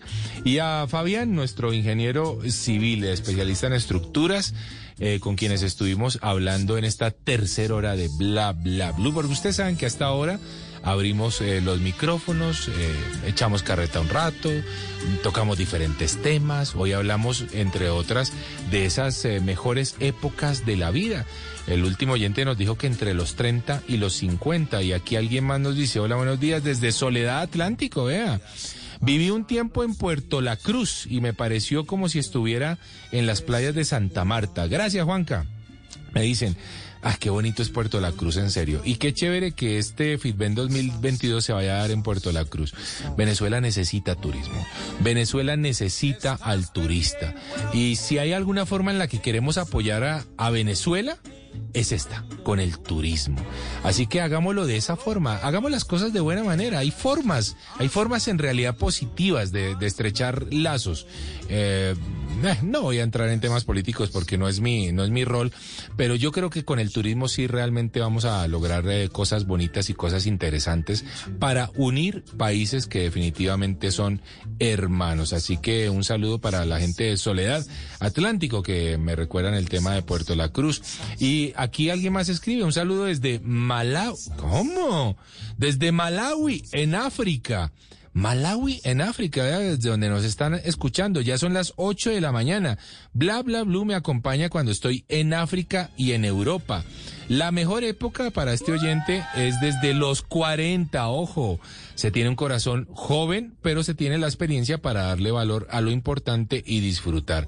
Pues un saludo para nuestra oyente en Malawi, África. Oiga, qué chévere que algún día llame y nos cuente qué es lo que está haciendo ahí. Lina, ella es Lina, Lina, Lina, desde Malawi.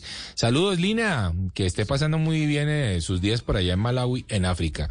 Y así nos despedimos eh, de esta nueva versión de Bla Bla Blue, tres horitas en las que echamos carreta muy sabroso realmente y mañana llegan temas muy interesantes y recuerden, después de las 12 de la noche, sobrenatural. 316-692-5274 para que alisten la línea telefónica. Nos escuchamos mañana en Bla Bla Blue.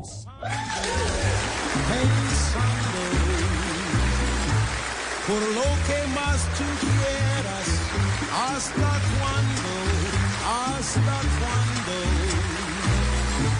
Y así pasan los días y yo desesperado y tú, tú contestando, quizás, quizás, quizás.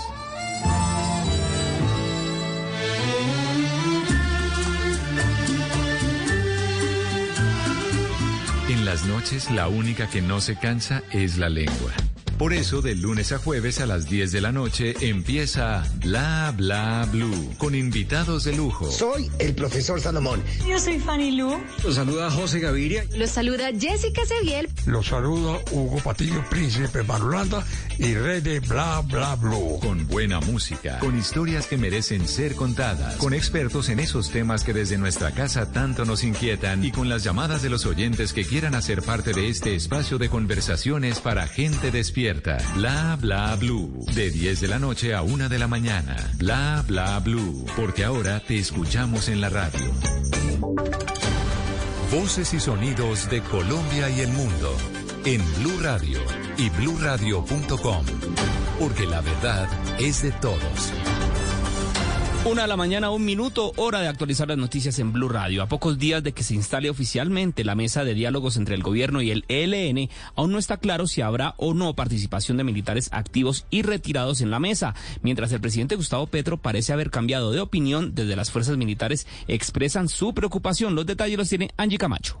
Mientras el presidente Gustavo Petro desde Egipto le cerró la puerta a cualquier posibilidad de que militares activos y retirados participen en la mesa de diálogo con el ELN, la ambigüedad de las declaraciones del gobierno, por un lado, de su comisionado de paz Danilo Rueda y su ministro de la Defensa Iván Velázquez, no cayó nada bien entre exmilitares. General retirado Héctor Fabio Velasco, excomandante de las fuerzas militares. En primer lugar, está en juego, no solamente aquí hay un cambio político, aquí está en juego la democracia colombiana, las libertades personales inclusive del pueblo colombiano. A esta polémica se suman voces que aseguran que la participación militar genera confianza y fluidez a la hora de implementar lo acordado. General retirado Guillermo León León, vicepresidente del Cuerpo de Generales y Almirantes de las Fuerzas Militares. El conocimiento de estos grupos permite de alguna manera que haya un conocimiento que sirva en la mesa de negociación. Para los militares en la institucionalidad, o sea, en actividad, y los retirados genera tranquilidad el tener presente un militar allí en la negociación, mirando qué lo que se está sucediendo en la mesa. En todo caso, el gobierno confirmó que será cuestión de días para que se instale la mesa de diálogos y se confirmen los nombres de representantes de cada delegación. Angie, gracias. Y el senador Efraín Cepeda hizo un fuerte llamado al director de la Unidad Nacional de Gestión del Riesgo, a quien invitó a hacer presencia de manera urgente en el municipio de Piojó. Pidió que esta vez todo no llegue tarde, como ocurrió cuando se declaró la calamidad pública en el embalse del Guájaro. Los detalles con Diana Ospino. El senador Efraín Cepeda informó que dejó constancia en la plenaria del Senado del llamado a la Unidad Nacional de Gestión del Riesgo a hacer presencia inmediata en Piojó ante el desplome de las 85 casas que deja a más de 150 familias en la calle y otras 65 en igual riesgo. El congresista dijo que no se puede discriminar al Departamento del Atlántico. Hemos visto con, con satisfacción cómo se llega rápidamente a otros departamentos y lo que estamos pidiendo es la presencia inmediata de la unidad que también demoró para llegar cuando la cota del canal del dique y el embalse del Guájaro se rebosó. Entre tanto, la gobernación sigue avanzando en la recolección de ayudas humanitarias donadas por la misma comunidad. A este martes ya son 19.637 las donaciones y aún se requieren otras ayudas como colchones, sal de 500 gramos, azúcar de la misma cantidad, atún, kit de aseo y hasta comida para mascotas. Y una niña de dos años murió en medio de un voraz incendio que consumió una vivienda, esto en Pitalito, en el departamento del Huila. En el hecho también resultaron afectados la madre y el hermano de esta niña. Silvia Lorena Artunduaga. Una pequeña de tan solo dos años murió calcinada en un voraz incendio que consumió una vivienda en el barrio Brisas del Guarapas, en Pitalito, al sur del Huila. La madre y el hermano de la menor, quienes resultaron afectados por inhalación de humo, fueron trasladados al hospital. Capitán Gilberto Rojas Sánchez, comandante de bomberos de Pitalito. Se recibe el llamado de la comunidad del barrio Brisas del Guarapas sobre un incendio estructural. El personal de bomberos ingresa a la vivienda, realiza inspección y procede a realizar refrigeración. En el incendio fallece la menor María Celeste Ortiz de dos años. Las autoridades investigan las causas que originaron la emergencia en este municipio del sur del Huila. Gracias Silvia. Y en Cúcuta se reportó el asesinato de un presidente de una Junta de Acción Comunal, Richard Quiñones. Los detalles los tiene Juliet Cano. La noticia fue confirmada por las autoridades. Hombres armados atacaron en las últimas horas a Edgar Ayala, presidente de Junta de Acción Comunal de la urbanización Ciudad Rodeo, al norte de la ciudad de Cúcuta. Este ataque se presentó dentro de un complejo habitacional hasta donde llegaron los sicarios y sin mediar palabra le dispararon en múltiples oportunidades. El hombre fue trasladado a un centro asistencial donde no logró resistir la gravedad de las heridas. Marta Maldonado, secretaria de Derechos Humanos de la Federación Comunal. Lamento eh, realmente como secretaria de Derechos Humanos de la Federación Comunal de Cúcuta. Lamento estos hechos y de lógico que repudiamos porque es una vida más que se nos va de, de otro compañero comunal y esas circunstancias son las que nos preocupa eh, que estén sucedi sigan sucediendo en la ciudad. El alcalde de la ciudad de Cúcuta lamentó estos hechos y pidió a las autoridades celeridades. Mientras tanto, un plan candado se realiza a esa hora y están detrás de la pista los atacantes con videos a través de cámaras de vigilancia del sector. Gracias, Richard. Y el cáncer de colon, una enfermedad que afecta cada año a millones de personas en el mundo, eh, afecta a varias organizaciones que han venido realizando varias jornadas para que los colombianos se practiquen la colonoscopia. Oscar Torres. En tres ciudades, entre las que está Bogotá, Valledupar, Cartagena, se ha estado realizando campañas para concientizar a las personas mayores de 45 años sobre la importancia de realizarse la colonoscopia, en especial en aquellas comunidades que tienen dificultades para acceder a este procedimiento. El próximo 18 de noviembre se realizará en Cali, en el Hotel Spiwak, y en la jornada estará presente la Secretaría de Salud Departamental. Los expertos aseguran que la colonoscopia es clave para prevenir a tiempo y en sus primeras etapas el cáncer de colon, una enfermedad que afecta cada año a millones de personas en todo el mundo. Estas campañas por todo el país son realizadas por Tecnoquímicas en alianza con la Asociación Colombiana de Gastroenterología, la Asociación Colombiana de Endoscopia Digestiva y la Asociación Colombiana de Coloproctología. Oscar, gracias. Y la Asociación Colombiana de Empresas de Medicina Integral aseguró que nuestro sistema de salud es de los mejores de la región. Uno de los más recientes estudios realizado por el diario The Economist ubicó a Colombia en el quinto mejor lugar del continente en cuanto a salud. Diana Pedraza.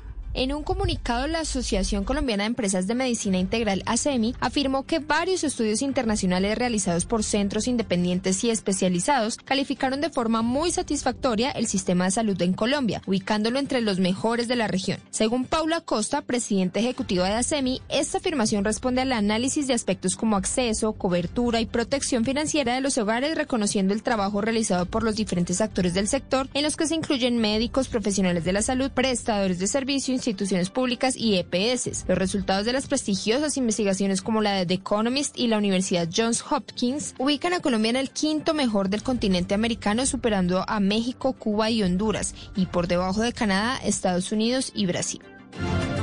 Información y en información internacional, en, en, Venezuela, el mes de octubre cerró como el mes más violento para la libertad de prensa. Los detalles los tiene Santiago Martínez. Hola, sí, 45 casos que se traducen en 103 violaciones a la libertad de expresión. Registra el reciente informe de la ONG Espacio Público solamente para el mes de octubre. Casos que se refieren a cierre de medios y hostigamiento a periodistas. Por esa razón califican a octubre como el mes más violento para la prensa en Venezuela, donde resaltan las decenas de radioemisoras cerradas. Pues el cierre de la emisora de radio es un factor uh, muy fuerte que, que, en octubre tuvo un pico altísimo. Pues entonces las cifras van a variar, pero bueno, son cerca de, de, de un centenar de emisoras las que han cerrado. Carlos Correa, director de Espacio Público, igual recuerda que hay un comportamiento sistémico de parte del Estado hacia los medios de comunicación que igual se mantiene. ¿Cuáles son las, los patrones en línea general? Este año ha bajado un poco lo que es la persecución criminal, pero se mantiene el tema del de bloqueo de lugares donde la gente va a hacer cobertura. Ese tipo de patrones son patrones sistémicos, es decir, no son patrones nuevos, sino que desde siempre se han mantenido en el país.